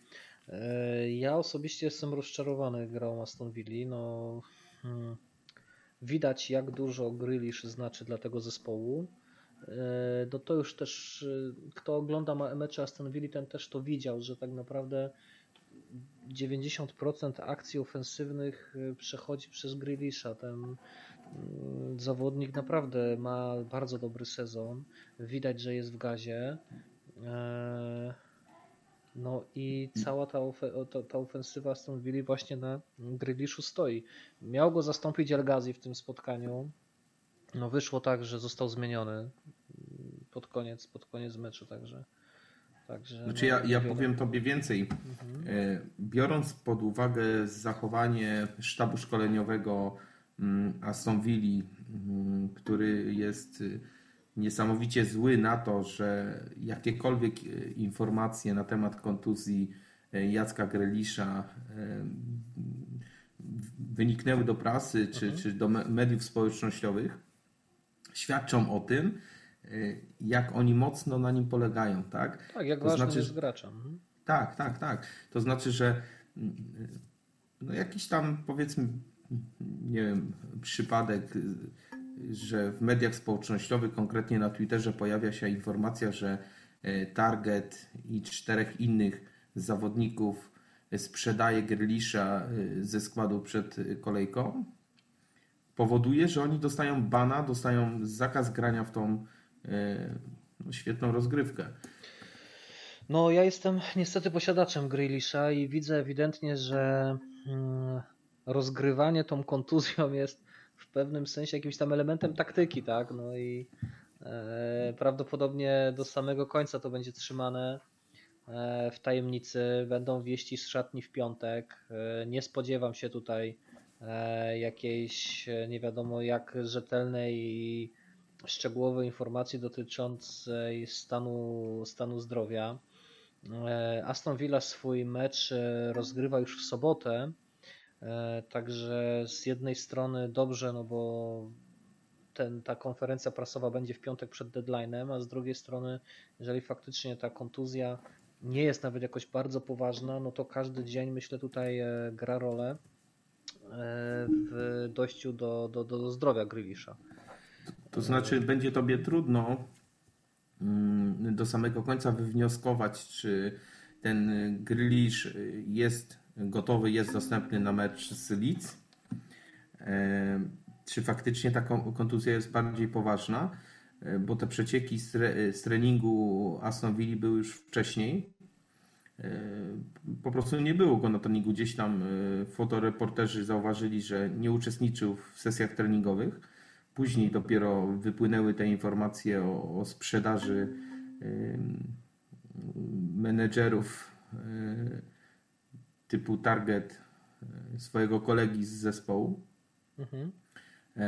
I myślę, że oni tak będą trzymać do końca tą, tą informację o kontuzji Grealisha, no bo tak jak słusznie zauważyłeś, że on jest tak istotnym zawodnikiem, że ma taki wpływ na zespół, że przygotowanie taktyczne zespołu rywala jest pod Grealisha po prostu, tak? Bo tam nie ma następcy. No, tam, nie wiem, McGinn to jest bardziej defensywny, no El Ghazi El Ghazi, T Z G, być może Traore, no to Traore. Są wszystko zawodnicy, no, którym brakuje na pewno takiej umiejętności. To jest inny poziom, Bartek. Tak, no, no zgadza się. Grealish tak naprawdę już w tym sezonie nie powinien grać w Aston Villa, tylko powinien grać w zespole z, z top sześć. Jakimś cudem nie trafił do United, nie wiem jakie tam były te perypetie. Tylko dlatego, że hmm? nie spadli. Gdyby Aston Villa spadła, tam było pięćdziesiąt milionów, i które United wykładało. Natomiast skoro oni się utrzymali w Premier League, dla transfer mnie jest mocy, tak. tak, oczywista rzecz, zażyczyli sobie osiemdziesiąt milionów. No wiemy dobrze, że kluby są dosyć oszczędne, jeśli chodzi o wydawanie pieniędzy w obecnej sytuacji finansowej ze względu na COVID, gdzie pijąc Carlsberga i zajadając się hot dogami, no, na stadionie no, kasa klubowa puchnie, a w tej chwili niestety. Sześciu, zawodnik- sześciu graczy ma Grealisha. Z pierwszej dziesiątki to mój zespół, Złoci Złotniki, Mario, potem Brothers, Król Transferów i Nanga Parbat. No, robi się kłopot dla nas, myślę, dla wszystkich. Ja osobiście wychodzę z założenia, że jeżeli nie będzie stuprocentowego potwierdzenia, że Grealish jest kontuzjowany, że nie zagra, że wypada na dwa, trzy, pięć, osiem tygodni, zostawiam go. Raczej będę tutaj kombinował w kierunku zmiany piątego slotu, czyli Saki, ale poczekajmy do, poczekajmy do piątku. Jednak ten sezon nauczył nas, że robienie ruchów transferowych pod, na sam koniec, tuż przed deadline'em wychodzi, wszystkim na, wychodzi przede wszystkim na zdrowie i na plus, bo ilość nieprzewidzianych sytuacji jest naprawdę, naprawdę duża, nie? To znaczy, ja bym dodał jeszcze, że ten sezon uczy, albo właściwie końcówka ubiegłego sezonu uczy, że zachowanie chipów na wszelki wypadek jest najbardziej uzasadnioną taktyką w, w całokształcie, tak? Bo jeśli chodzi o początek sezonu i granie na przykład, bo są tacy menedżerowie w lidze, ja myślę, że mniej doświadczeni, ja tutaj nie robię jako wypominkę komuś. Natomiast granie bench boosta czy free hita w drugiej kolejce jest kompletnie nieuzasadnione, tak? No, masz ten początek sezonu, gdzie dobierasz swój skład i nawet hituj, i nawet mm, zmieniaj, powiedzmy, jak jesteś niecierpliwy, zawodników, którzy ci nie pasują, ale nie graj chipów. Chipy są po to, żeby ratować zespół w trudnych momentach, a te trudne momenty nadchodzą e, właściwie przez kontuzję, później przez blanki, później przez podwójne. No to są takie decyzje, które powinno się podejmować właśnie w momentach, kiedy no są lepsze okazje, tak? A nie początek sezonu. Cierpliwość popłaca. Także do chipów. Zdecydowanie. Okej. Okay. No zespół Leicester. Mamy, mając do dyspozycji jeden slot pomocy, mamy dwóch ciekawych zawodników. No, mianowicie Harvey'ego Barnesa i Jamesa Madisona. Raczej ob, ob, obojga ich do składu nie zmieścimy, co byłoby też, myślę, mało rozsądne. Teraz jak wybrać pomiędzy nimi? W ostatnich pięciu spotkaniach Harvey Barnes trzy bramki, jedna asysta, James Madison dwie bramki, trzy asysty. Abstrahując od tego, że Madison zszedł z kontuzją, przyjmijmy, że ta kontuzja jest mało poważna i że będzie do, do dyspozycji. Na kogo byś się zdecydował? Generalnie odpowiem Tobie od razu, bo ja planowałem zakup Barnesa przed tą kolejką, chciałem go kupić za Warda-Prowse'a. No i tutaj trochę pożydziłem pieniędzy, bo gdybym kupił Barnesa, nie stać byłoby mnie na podmiankę Brewstera, którego nie chcę w swoim składzie przed podwójną kolejką. Natomiast co do kontuzji Madisona, to nie wygląda to tak różowo. Chłopak generalnie ma problem z biodrem, z tego co się tam doczytałem, i jego absencja od gry może być nieco dłuższa. Czyli problem rozwiązał się sam, można powiedzieć. Pewnie mało, ci mniej cierpliwi, którzy mają Madisona w składzie, podmienią go na Barnesa, albo ci, którzy mają w składzie Grealisha, także mogą go na Barnesa podmienić. Jest to podmianka o tyle łatwa, że zaoszczędzamy prawie milion w banku. No i mamy no, gościa, który jest naprawdę w gazie. Ja Barnesem grałem na początku sezonu, niestety na akurat nie na było jego timingu. Przykładzie. Akurat właśnie na jego przykładzie doskonale przekonałem się o tym, czym jest dobry timing w F P L-u. Przy Barnesie totalnie mi to nie wyszło. No tutaj moglibyśmy też rozwijać okay. temat, jak wybrać odpowiedniego gracza do składu i kiedy ten odpowiedni timing dopasować. Ale myślę, że, że to jest taki temat, którego na, znaczy, na który musi, musielibyśmy poświęcić dużo, dużo czasu. Zgadza się. W Leicester oczywiście mamy jeszcze Jamie'ego Vardiego z prawie dziewiętnaście procent posiadaniem w fantasy. No to już nie jest tak, tak małe posiadanie. To już jest zawodnik, który może, może też skrzywdzić i pokarać, jeśli siądzie mu mecz. Leicester w najbliższej kolejce gra z Arsenalem u siebie, z Burnley na wyjeździe, potem ma mecz z Brighton i mecz Sheffield. No, jest to, jest to podobny kalendarz do Tottenhamu. Śmiałbym tutaj taką tezę postawić, że myślę, że jeśli ktoś jest w stanie ułożyć sobie atak Kane, Vardy, no to no to może być mistrzem w najbliższych kolejkach.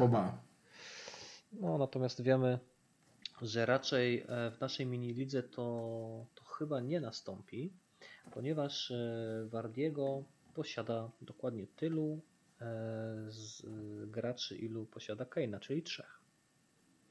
Też małe posiadanie, małe posiadanie tego. Ja myślę, że też w, podobnie jak w przypadku Harego było to spowodowane tym, że Vardy miał problemy jakieś tam zdrowotne. Mhm. Ale no, jeszcze chociaż... chciałem powiedzieć tylko a propos posiadania, może dokończę tylko ten temat. Harvey Barnes, Cotopaxi S C i F C Maniek, no szapoba tutaj dla chłopaków, bo no Barnes zrobił im niezłą różnicę. Ale wracając jeszcze do Twojej myśli, to przepraszam, że Ci wszedłem w słowo, także dokończ proszę. To znaczy, chciałem tylko powiedzieć, że Vardy mnie pognębił, ale ty już też podczas naszej rozmowy wspomniałeś o tym, że z Vardym było tak, że on kompletnie, jak patrzyłeś na takie suche statystyki, jeśli chodzi o mhm. sytuację, sytuację w, boks, w boksie, strzały, to no, nie było z czego wybierać, tak? On, on, to nie był zawodnik, który wyglądał na opcję do składu. Natomiast zdarzały się karne, jakieś tam przebitki, gdzie, gdzie on się świetnie znajdował, ale myślę, że tak trzeba oceniać też świetnych piłkarzy, jakim jest Vardy. Zresztą to, to jest taki przykład zawodnika, który bodajże tam z czwartej, piątej czy szóstej ligi, bo tam w Anglii jest tego sporo, wszedł na ten najwyższy poziom. No tak spod baru można powiedzieć. Dokładnie tak. No, świetna historia, bardzo mu kibicuję, bardzo go tak. lubię. No chociaż mnie pognębił trochę w, w tym sezonie. Tam bodajże Patryk Ciesielski w naszej lidze miał go dosyć długi czas i, i dosyć intensywnie tam z niego korzystał. Uzupełniając tylko posiadanie zawodników Leicester w naszej lidze, no to James Maddison ma największe, bo aż dziewięciu menadżerów go posiada.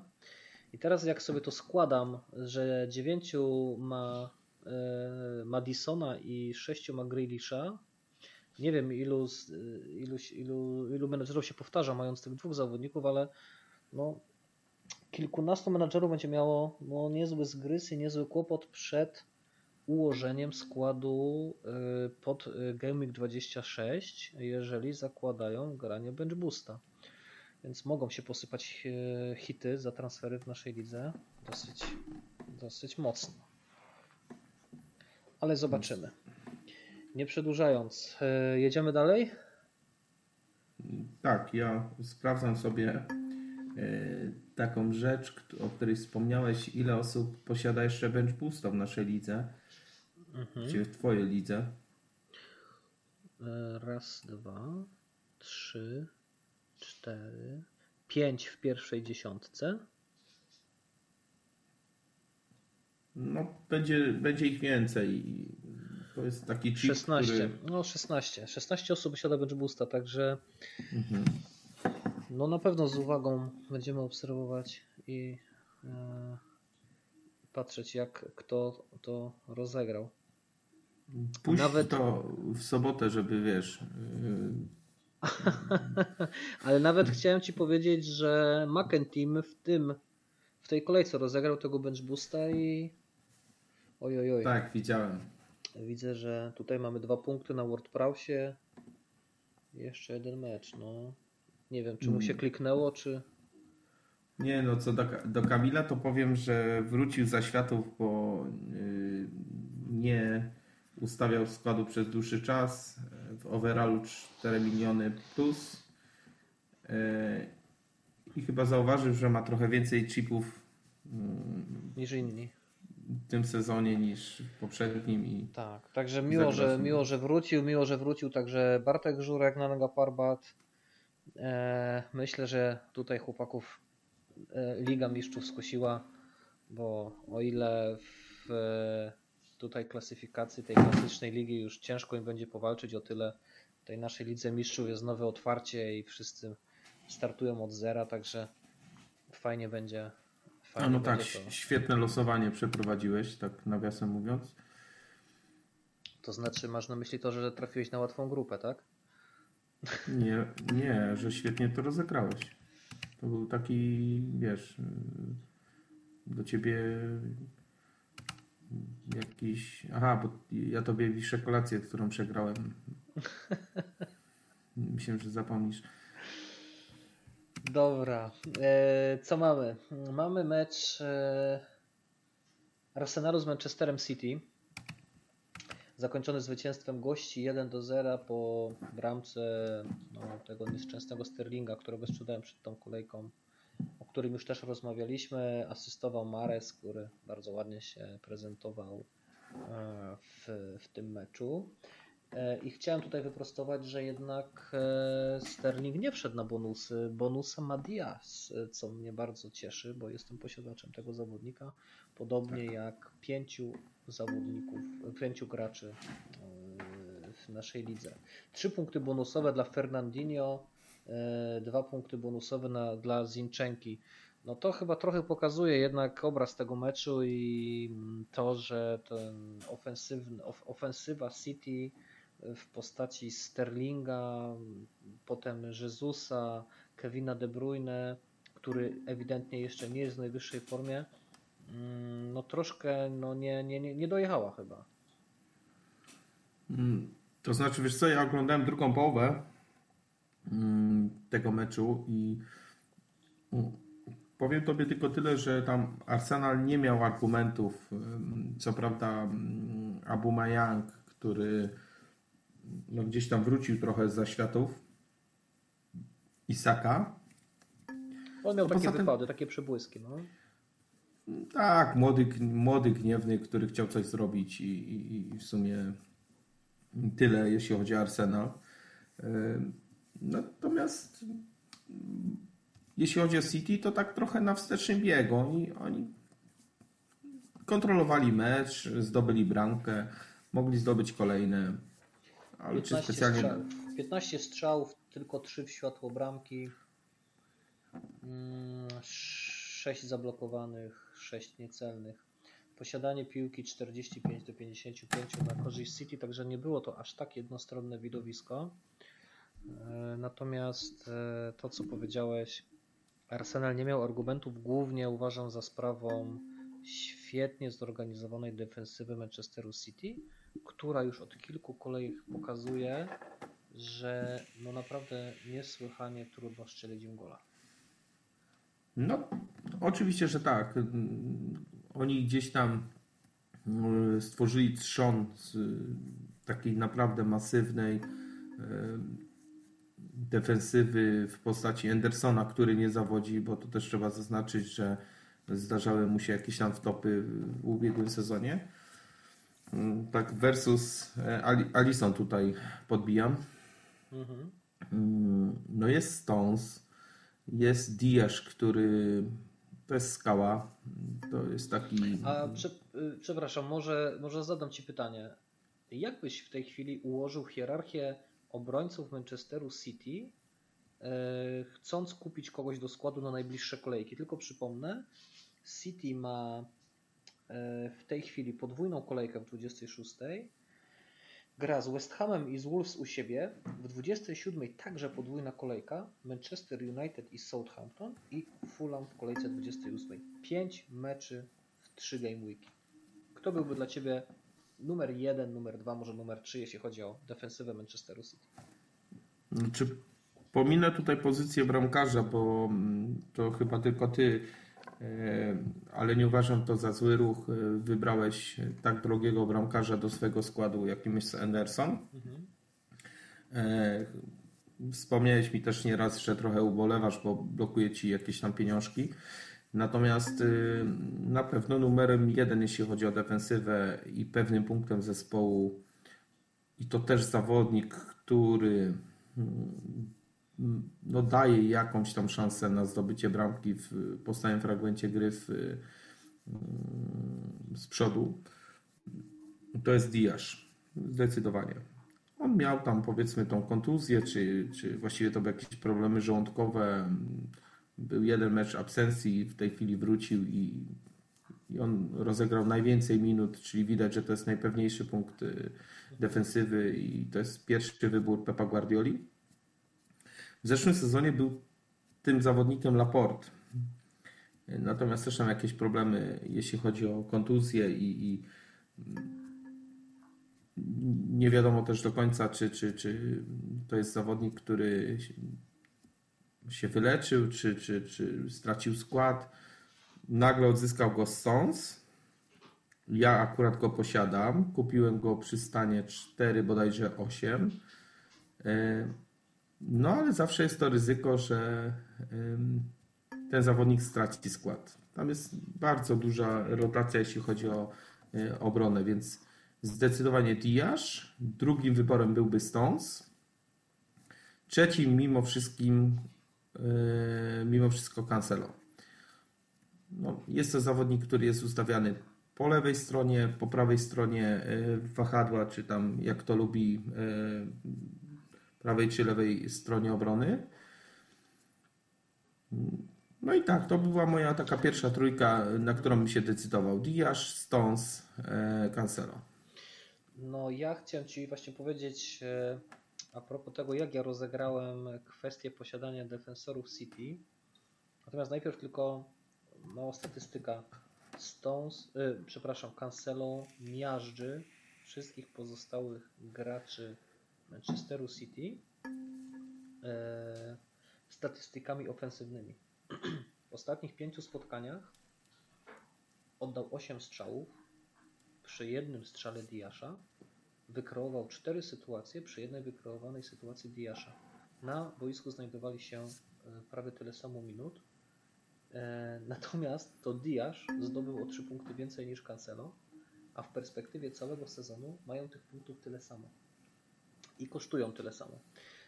Dla mnie, zgadzam się z Tobą, cieszę się, że też tak to podsumowałeś, bo dla mnie Diasz jest absolutnym numerem jeden, jeżeli chodzi o wybór do defensywy City, głównie z uwagi na najmniejsze ryzyko rotacji. I ja tym, tym się kieruję, dobierając graczy Manchesteru City do składu. Jeżeli chodzi o tego Edersona, no to oprócz mnie jeszcze jeden menadżer ma go w składzie. No generalnie nie robi się czegoś takiego, że kupuje się bramkarza za sześć milionów. Hmm. Nie powinno się robić. Tak, natomiast ja zrobiłem to osiem kolejek temu i Ederson nie dał mi punktów tylko dwukrotnie. Raz w meczu z Evertonem i raz w meczu z Liverpoolem. Ja powiem jeden, Ci Bartek... Jed, jed, poczekaj, jeszcze jedną, jeden ten blank skompensował teraz w ostatnim meczu e, asystą. E, no asystą. Po prostu. Nie, nie pamiętam. Nie, no to, to, to był świetny strzał, tak. To, to, to, to, to, u mnie wtedy nie zagrał Stones chyba. Tak.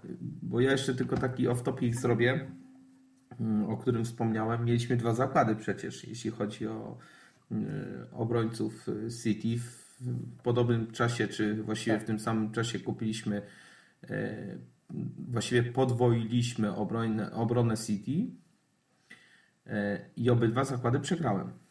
Znaczy ja prawdopodobnie, zakładając je z Tobą, nie byłem do końca trzeźwy, bo w życiu bym się tak nie założył, że Ederson i Diasz zdobędą więcej punktów niż Cancelo i Stones. Tak, ale to była perspektywa bodajże trzech, trzech spotkań, tak. I Tobie się udało, ale ja powiem Ci dlaczego. Bo w międzyczasie Stones i Cancelo dostali resta. Nie zagrali, ani jednej minuty nie zagrali. Później Diasz też dostał resta, właściwie to był chory, i Ederson zdobył asystę. Ale to już było poza zakładem, to było, to było troszeczkę później.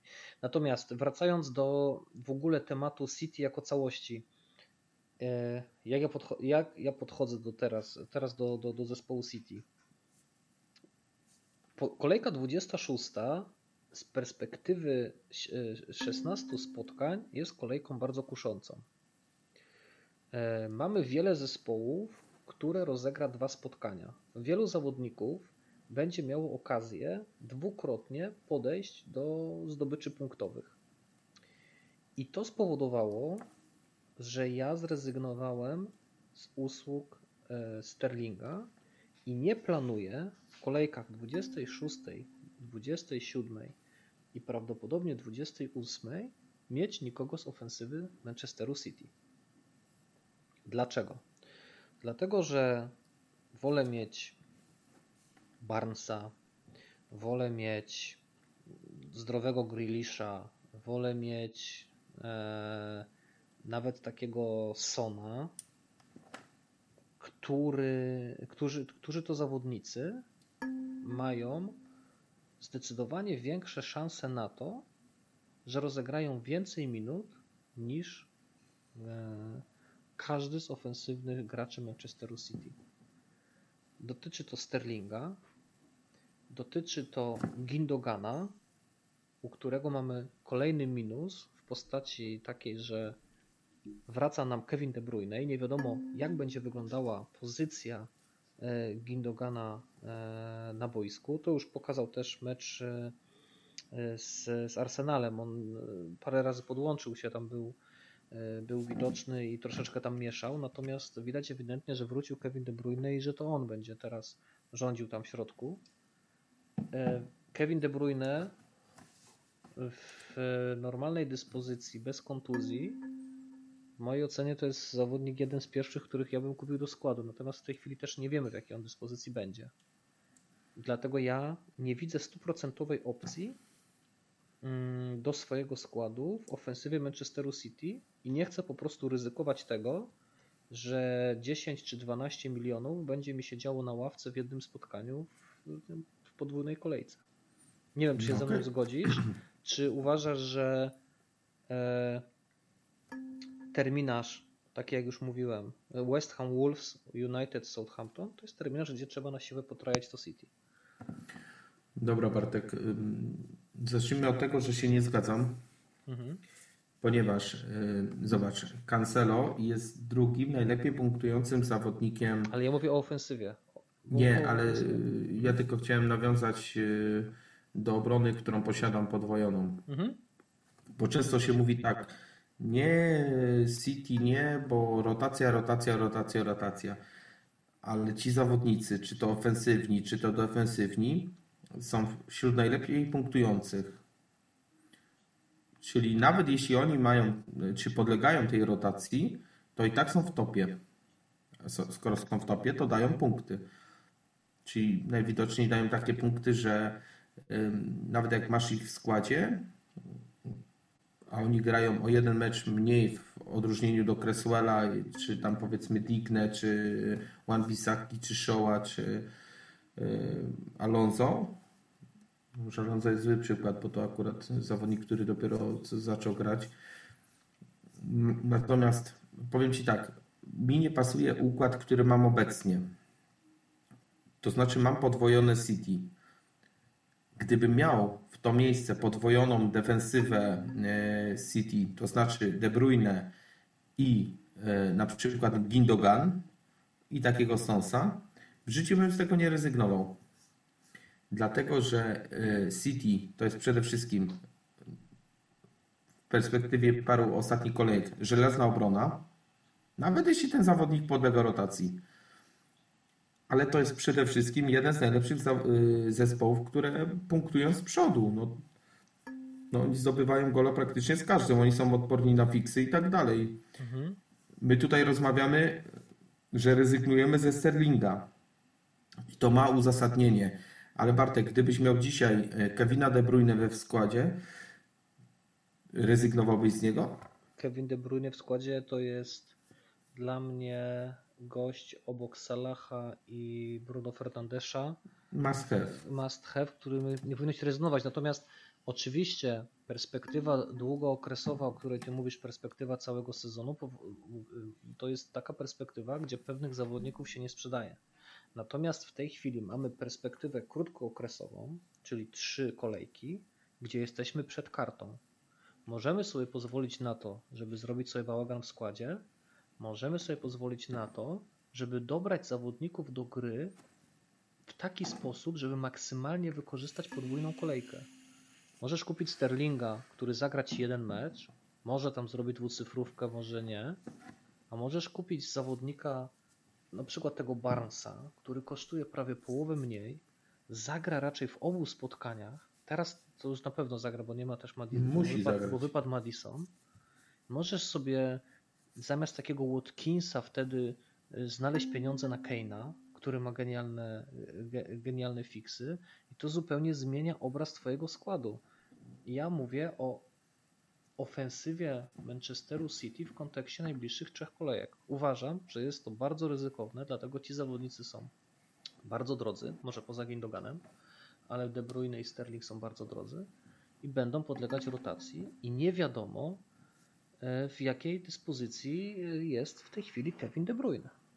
Nie, okej. Okay. Tu, tutaj zgoda, że patrząc tak krótkoterminowo, no to jest opcją w tej chwili lepszą Tottenham, ale też słusznie zauważyłeś, że zejście City, jakiekolwiek, czy to będzie Mahrez, czy to będzie Sterling, posiadanie Kevina De Bruyne jest pewnie znikome w tej chwili, Gindogana jest pewnie dużo większe, jest ryzykowne. No, tylko, że tak, Gindogan to pewnie jest piąty slot każdego zespołu poza nami, bo go nie posiadamy. Mhm. Ale Sterling zawsze może odpalić. No, nie stać mnie w tej chwili na te ruchy na Kevina De Bruyne, czyli na podmiankę ze Sterlingiem, bo Głupotą byłoby podmiana jednego zawodnika City na drugiego.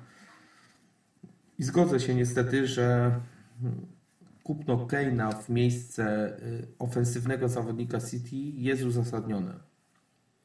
Na tą jedną najbliższą kolejkę, czy tam powiedzmy... No do karty, czy... do karty.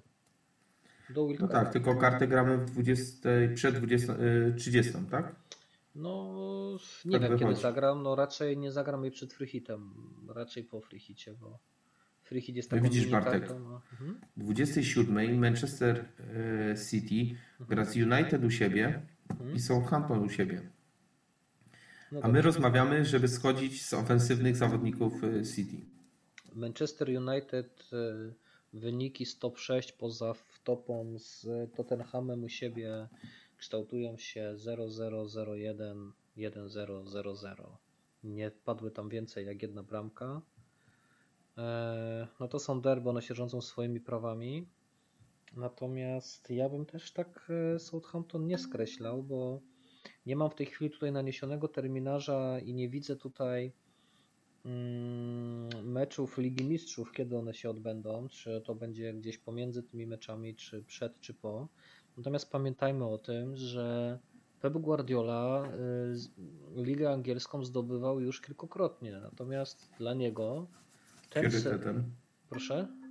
Priorytetem jest Liga Mistrzów, Priorytet, to chcesz tak, powiedzieć. Priorytetem jest Liga Mistrzów, bo nawet jeśli on wygra potrójną koronę w Anglii, a w Lidze Mistrzów znowu odpadnie na etapie jedna ósma czy jedna czwarta finału, to ten sezon będzie traktowany w kategorii takiego no, średniego, bo powiedzmy sobie bardzo średniego. No dobrze, to ja Ci powiem, I, ale jak tylko podsumować. Dokończę, dokończę tylko swoją myśl, że oni mają w tej chwili dziesięć punktów przewagi.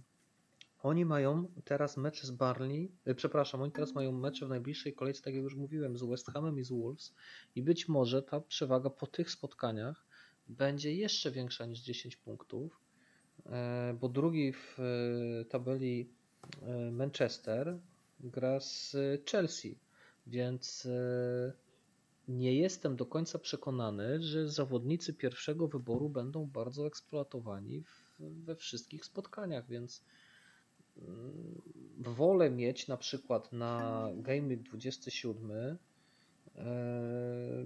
kogoś, kto, kto, kto będę, będę pewny po prostu, że zagra.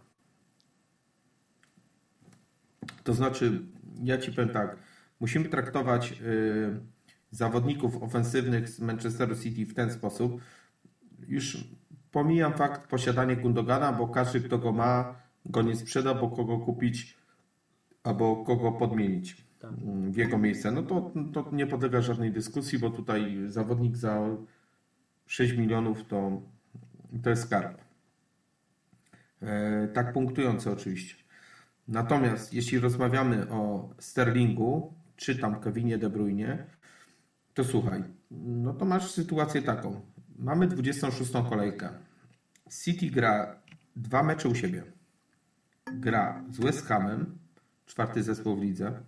Uh-huh. Wygrał, yy, nie chciałem powiedzieć, wygrał w, w, na Anfield, ale to, to był Everton, sorry.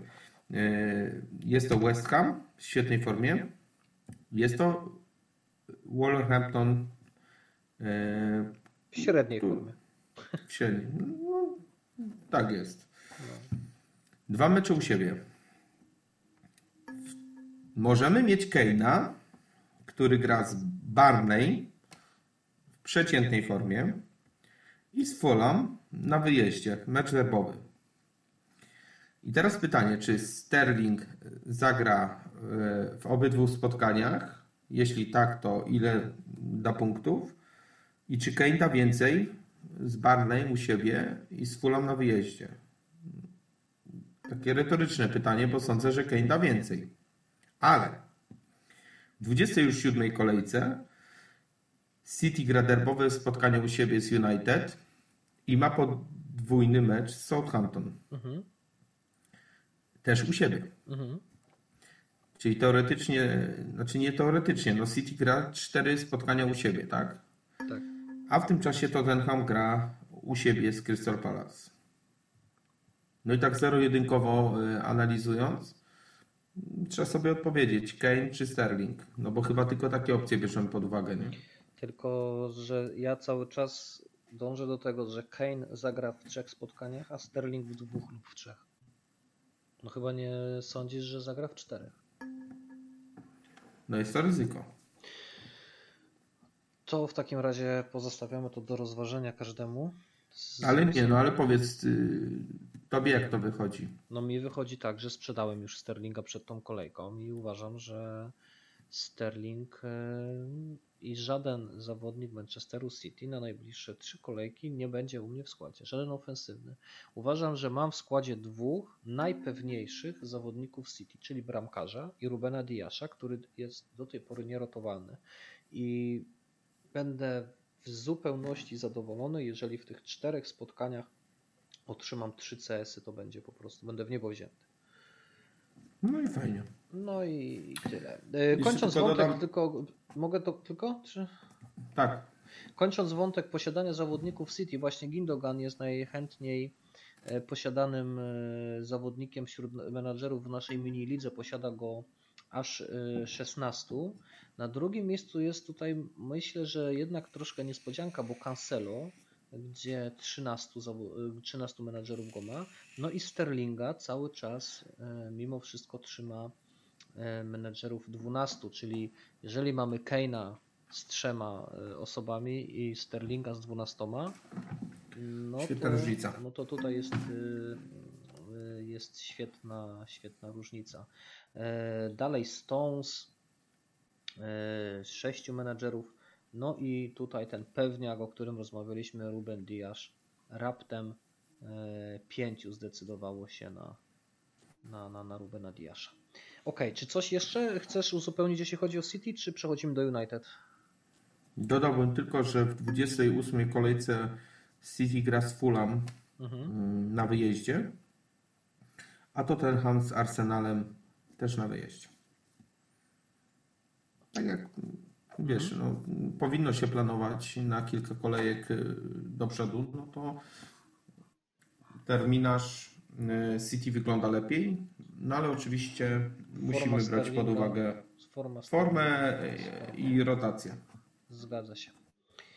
Okej, okay, ostatnie spotkanie tej serii gier. Manchester United ograł trzy do jednego Newcastle. Myślę, że w tym meczu wydarzyło się wszystko, co zgodnie ze statystyką powinno się wydarzyć, czyli Bruno strzelił bramkę z karnego, United stracił gola z przeciętnym zespołem, Martial nie strzelił bramki i asystował Harry Maguire.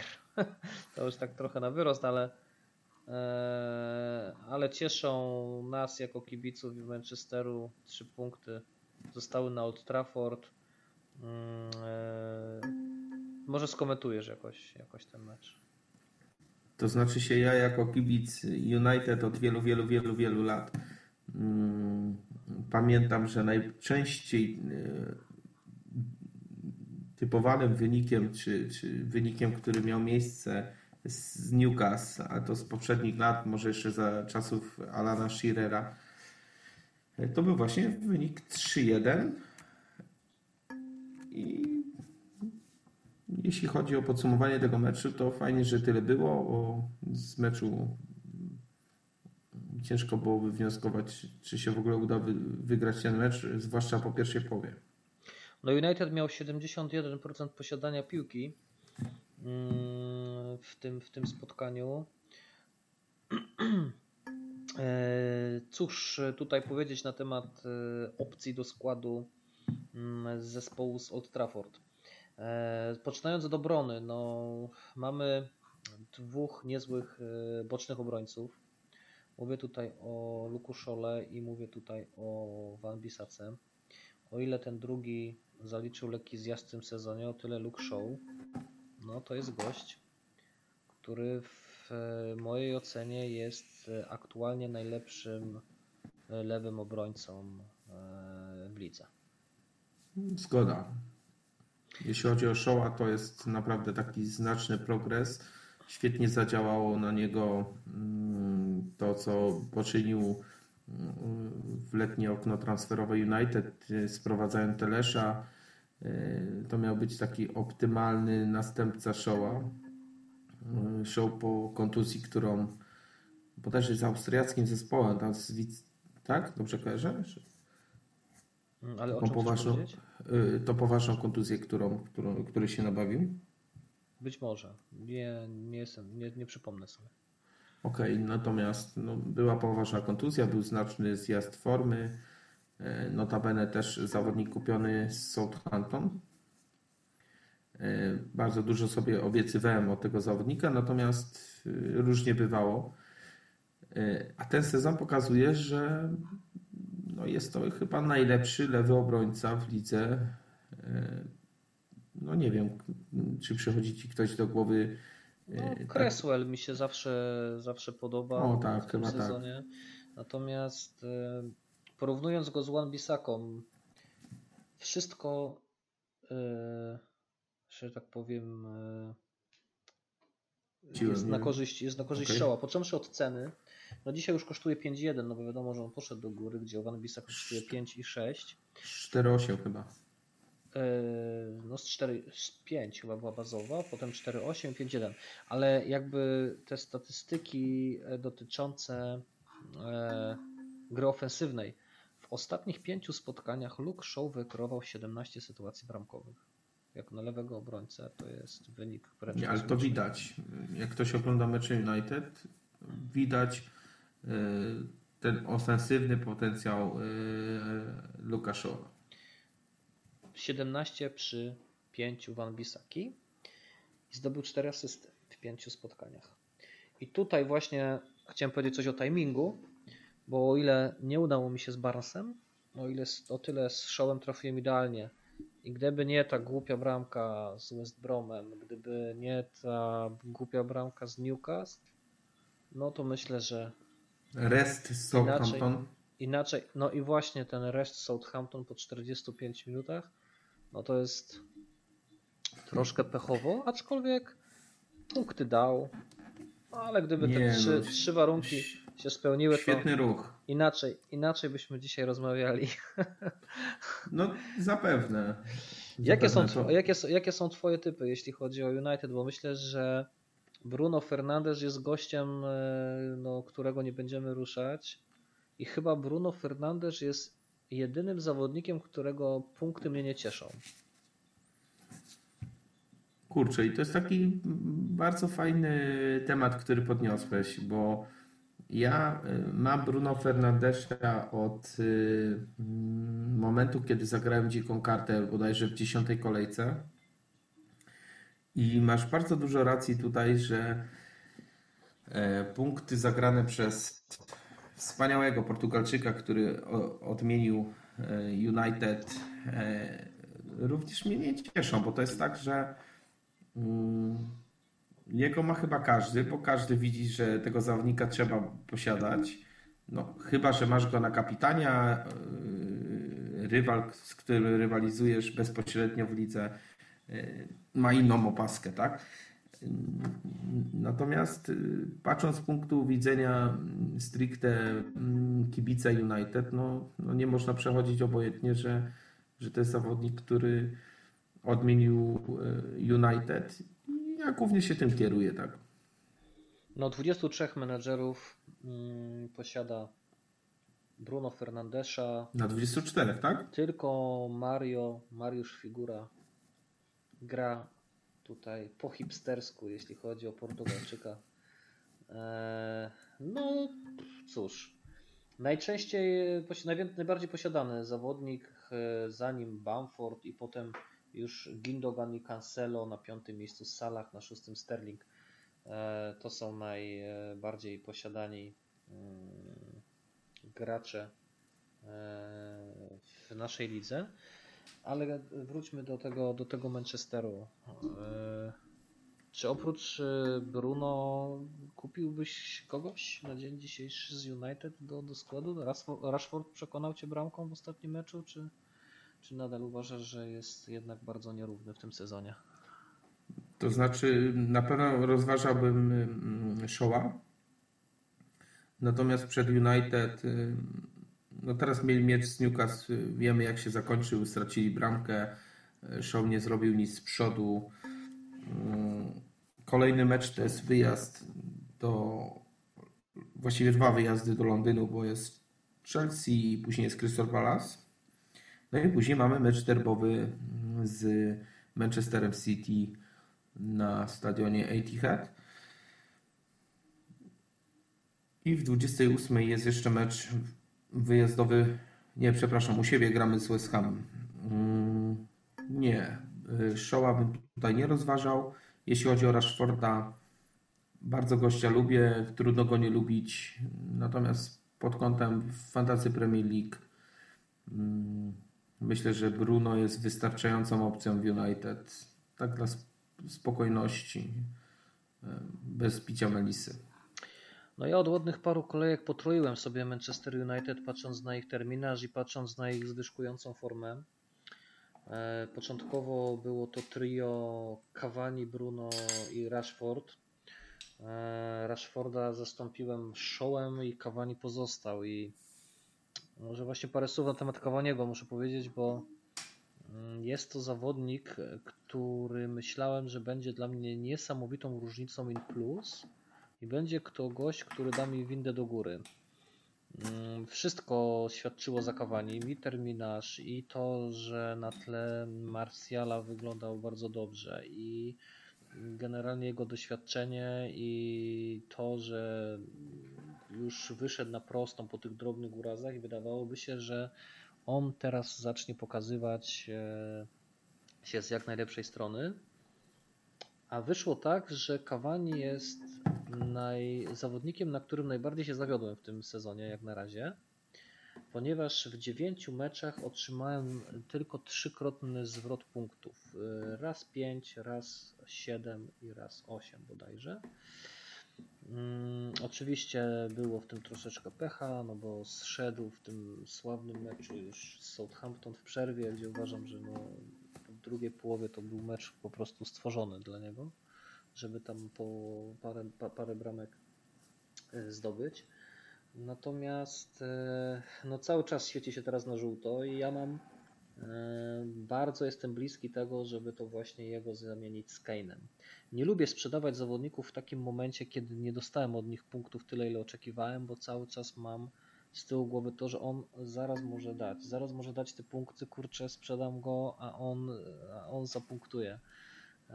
Ale jednak chyba czas powiedzieć sobie do widzenia z Cavanim. Także największy zawód w moim zespole w tym sezonie Premier League to Edison Cavani. Mam nadzieję, że, że większego już w tym sezonie miał nie będę. No czy wiesz, to jest takie typowe, jeśli chodzi o fantasy Premier League, że sprzedajmy zawodnika, a on w następnej, najbliższej kolejce daje punkty i, i, i masz pewnego wkurwa. No, generalnie jeśli chodzi o Cavaniego, Cavaniego, to ja bardzo się obawiałem o, o, o te punkty, bo, bo sam uważałem, że to będzie zawodnik, który wpasuje się w ogóle w taktykę United, tak? Czyli to lewe skrzydło Martial, prawe skrzydło Rashford, za plecami Bruno. No i tam te piłeczki będą piękne, posyłane do Cavaniego, który tylko będzie kończył dzieła zniszczenia. Też nie do końca wiadomo, czy Cavani dostanie następny kontrakt w United. Ja myślę, że to był dla niego trudny sezon, bo przyszedł troszeczkę później niż... On chyba był wolnym zawodnikiem w ogóle i on z Urugwaju przyszedł. Tam dostał kwarantannę, później się okazało, że ma koronawirusa, później jakaś kontuzja. Tak. No podatny jest na te urazy bardzo, bo co chwilę coś można powiedzieć, tak? Tak, natomiast ja uwielbiałem oglądać mecze United, jak on był w składzie. Po nim było widać, że to jest no, kawał dobrego zawodnika, typowego snajpera, którego w United brakowało. Na pewno pamiętasz ten moment, gdzie on wszedł bodajże z ławki i zaczął wymachiwać w kierunku Martiala, żeby się zaczął ruszać, żeby się zaczął lepiej ustawiać. I gdzieś tam Cavani ma to w genach, a taki Martial to tak jak był opcją w ubiegłym sezonie, tak teraz i dla kibiców United, i dla wszystkich kibiców F P L, na, którzy na niego stawiali albo chcieli postawić, to jest jedno wielkie rozczarowanie. Tak. Czyli wniosek jest taki, że gramy Bruno, dopóki nie wróci Pogba.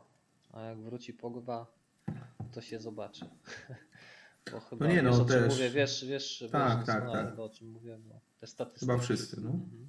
Te statystyki Bruno Fernandesza znacznie odbiegają od tego, kiedy jest Pogba na placu, a kiedy go nie ma. Myślę, że bardzo podobny przykład to jest taki, może być, może to być kazus, oczywiście zachowując odpowiednie proporcje, Gündogan z Kevinem De Bruyne i Gündogan bez Kevina De Bruyne. I tutaj jeszcze cofając się do, zawod- do byłych zawodników United, Lingard z Sołczkiem West Hamie, bo myślę, że to co też zapomnieliśmy o Lingardzie dzisiaj powiedzieć, ale to co Lingard pokazuje w United, przepraszam, w West Hamie, no to jestem pod dużym wrażeniem i widać ewidentnie, że zawodnikiem, który najwięcej stracił, jeśli chodzi o pole gry, to jest Tomasz Sołczek, więc chyba już wystarczy, jeśli chodzi o, o wybryki Czecha w tym sezonie. Sympatycznego Czecha, tak. tak. Lingard w tej chwili jest piątym najlepiej punktującym pomocnikiem w lidze. Dodam tylko, że zdobył trzy bramki w czterech rozegranych ostatnich spotkaniach. Expect, expected goals niecałe zero przecinek siedemdziesiąt osiem, a bramek strzelił trzy. Lingard jest piątym najlepiej punktującym zawodnikiem w lidze w perspektywie ostatnich kolejek. Tak, tak, okay, tak, tak. Okej, okay, okay, tak. Bo już sprawdzałem sobie najlepiej punktujących w tym sezonie i myślałem, że mi coś ominęło. Nie, nie. Dla przykładu okay. A, Alba jest pierwszy. Okej. Okay. No dobrze, dobrnęliśmy do końca. Bardzo Ci, Mariusz, dziękuję za tą rozmowę. Nie wiem, czy w ogóle ktoś tego wysłucha, bo rozmawiamy sto sześćdziesiąt jeden minut. A nawet jak nikt tego nie wysłucha, to, to, to był fajny fan sobie porozmawiać, nagrać to i myślę, że, że, że odsłuchać. Wniosek z tego taki, że musimy rozmawiać częściej, żeby te rozmowy nie były aż tak długie. Jeżeli kogoś nasza rozmowa zainteresowała, jeżeli komuś się spodobała, to zachęcamy do polubienia, do jakiegoś komentarza. A w ogóle to też zapraszamy do, do, do wspólnej rozmowy. Jeżeli ktoś z Was będzie miał ochotę, żeby porozmawiać sobie z nami, połączyć się z nami tutaj i, i przedstawić swój punkt widzenia na grę fantasy, e, pochwalić się swoimi osiągami albo pożalić się tak jak ja na Cavaniego, to wszyscy są tutaj e, mile widziani i myślę, że może uda się w najbliższym czasie kogoś zaprosić do, do tej rozmowy i porozmawiać sobie nawet w trójkę. Tak, dzięki Bartek. Ja myślę, że jesteśmy w stanie dopracować to, żeby trochę tak mniej gadać, czy bardziej po ludzku pierdolić. I no, zapraszamy, jeśli ktoś ma ochotę dołączyć. Także dziękuję. Dobrej nocy, chociaż pewnie... Pewnie tak. Odsłuchane będzie w ciągu dnia. Dobrego dnia, także dobrego, dobrego dnia. dnia. Tak jest, wszystkiego dobrego. Mam nadzieję, dobrego. że ten pierwszy podcast, czy też rozmowa, nie nazywajmy tego tak, tak szumnie, nie będzie ostatnią. Także trzymaj się, Mariusz, i do, do usłyszenia, do zobaczenia. Dzięki Bartek, cześć. Pozdrawiam.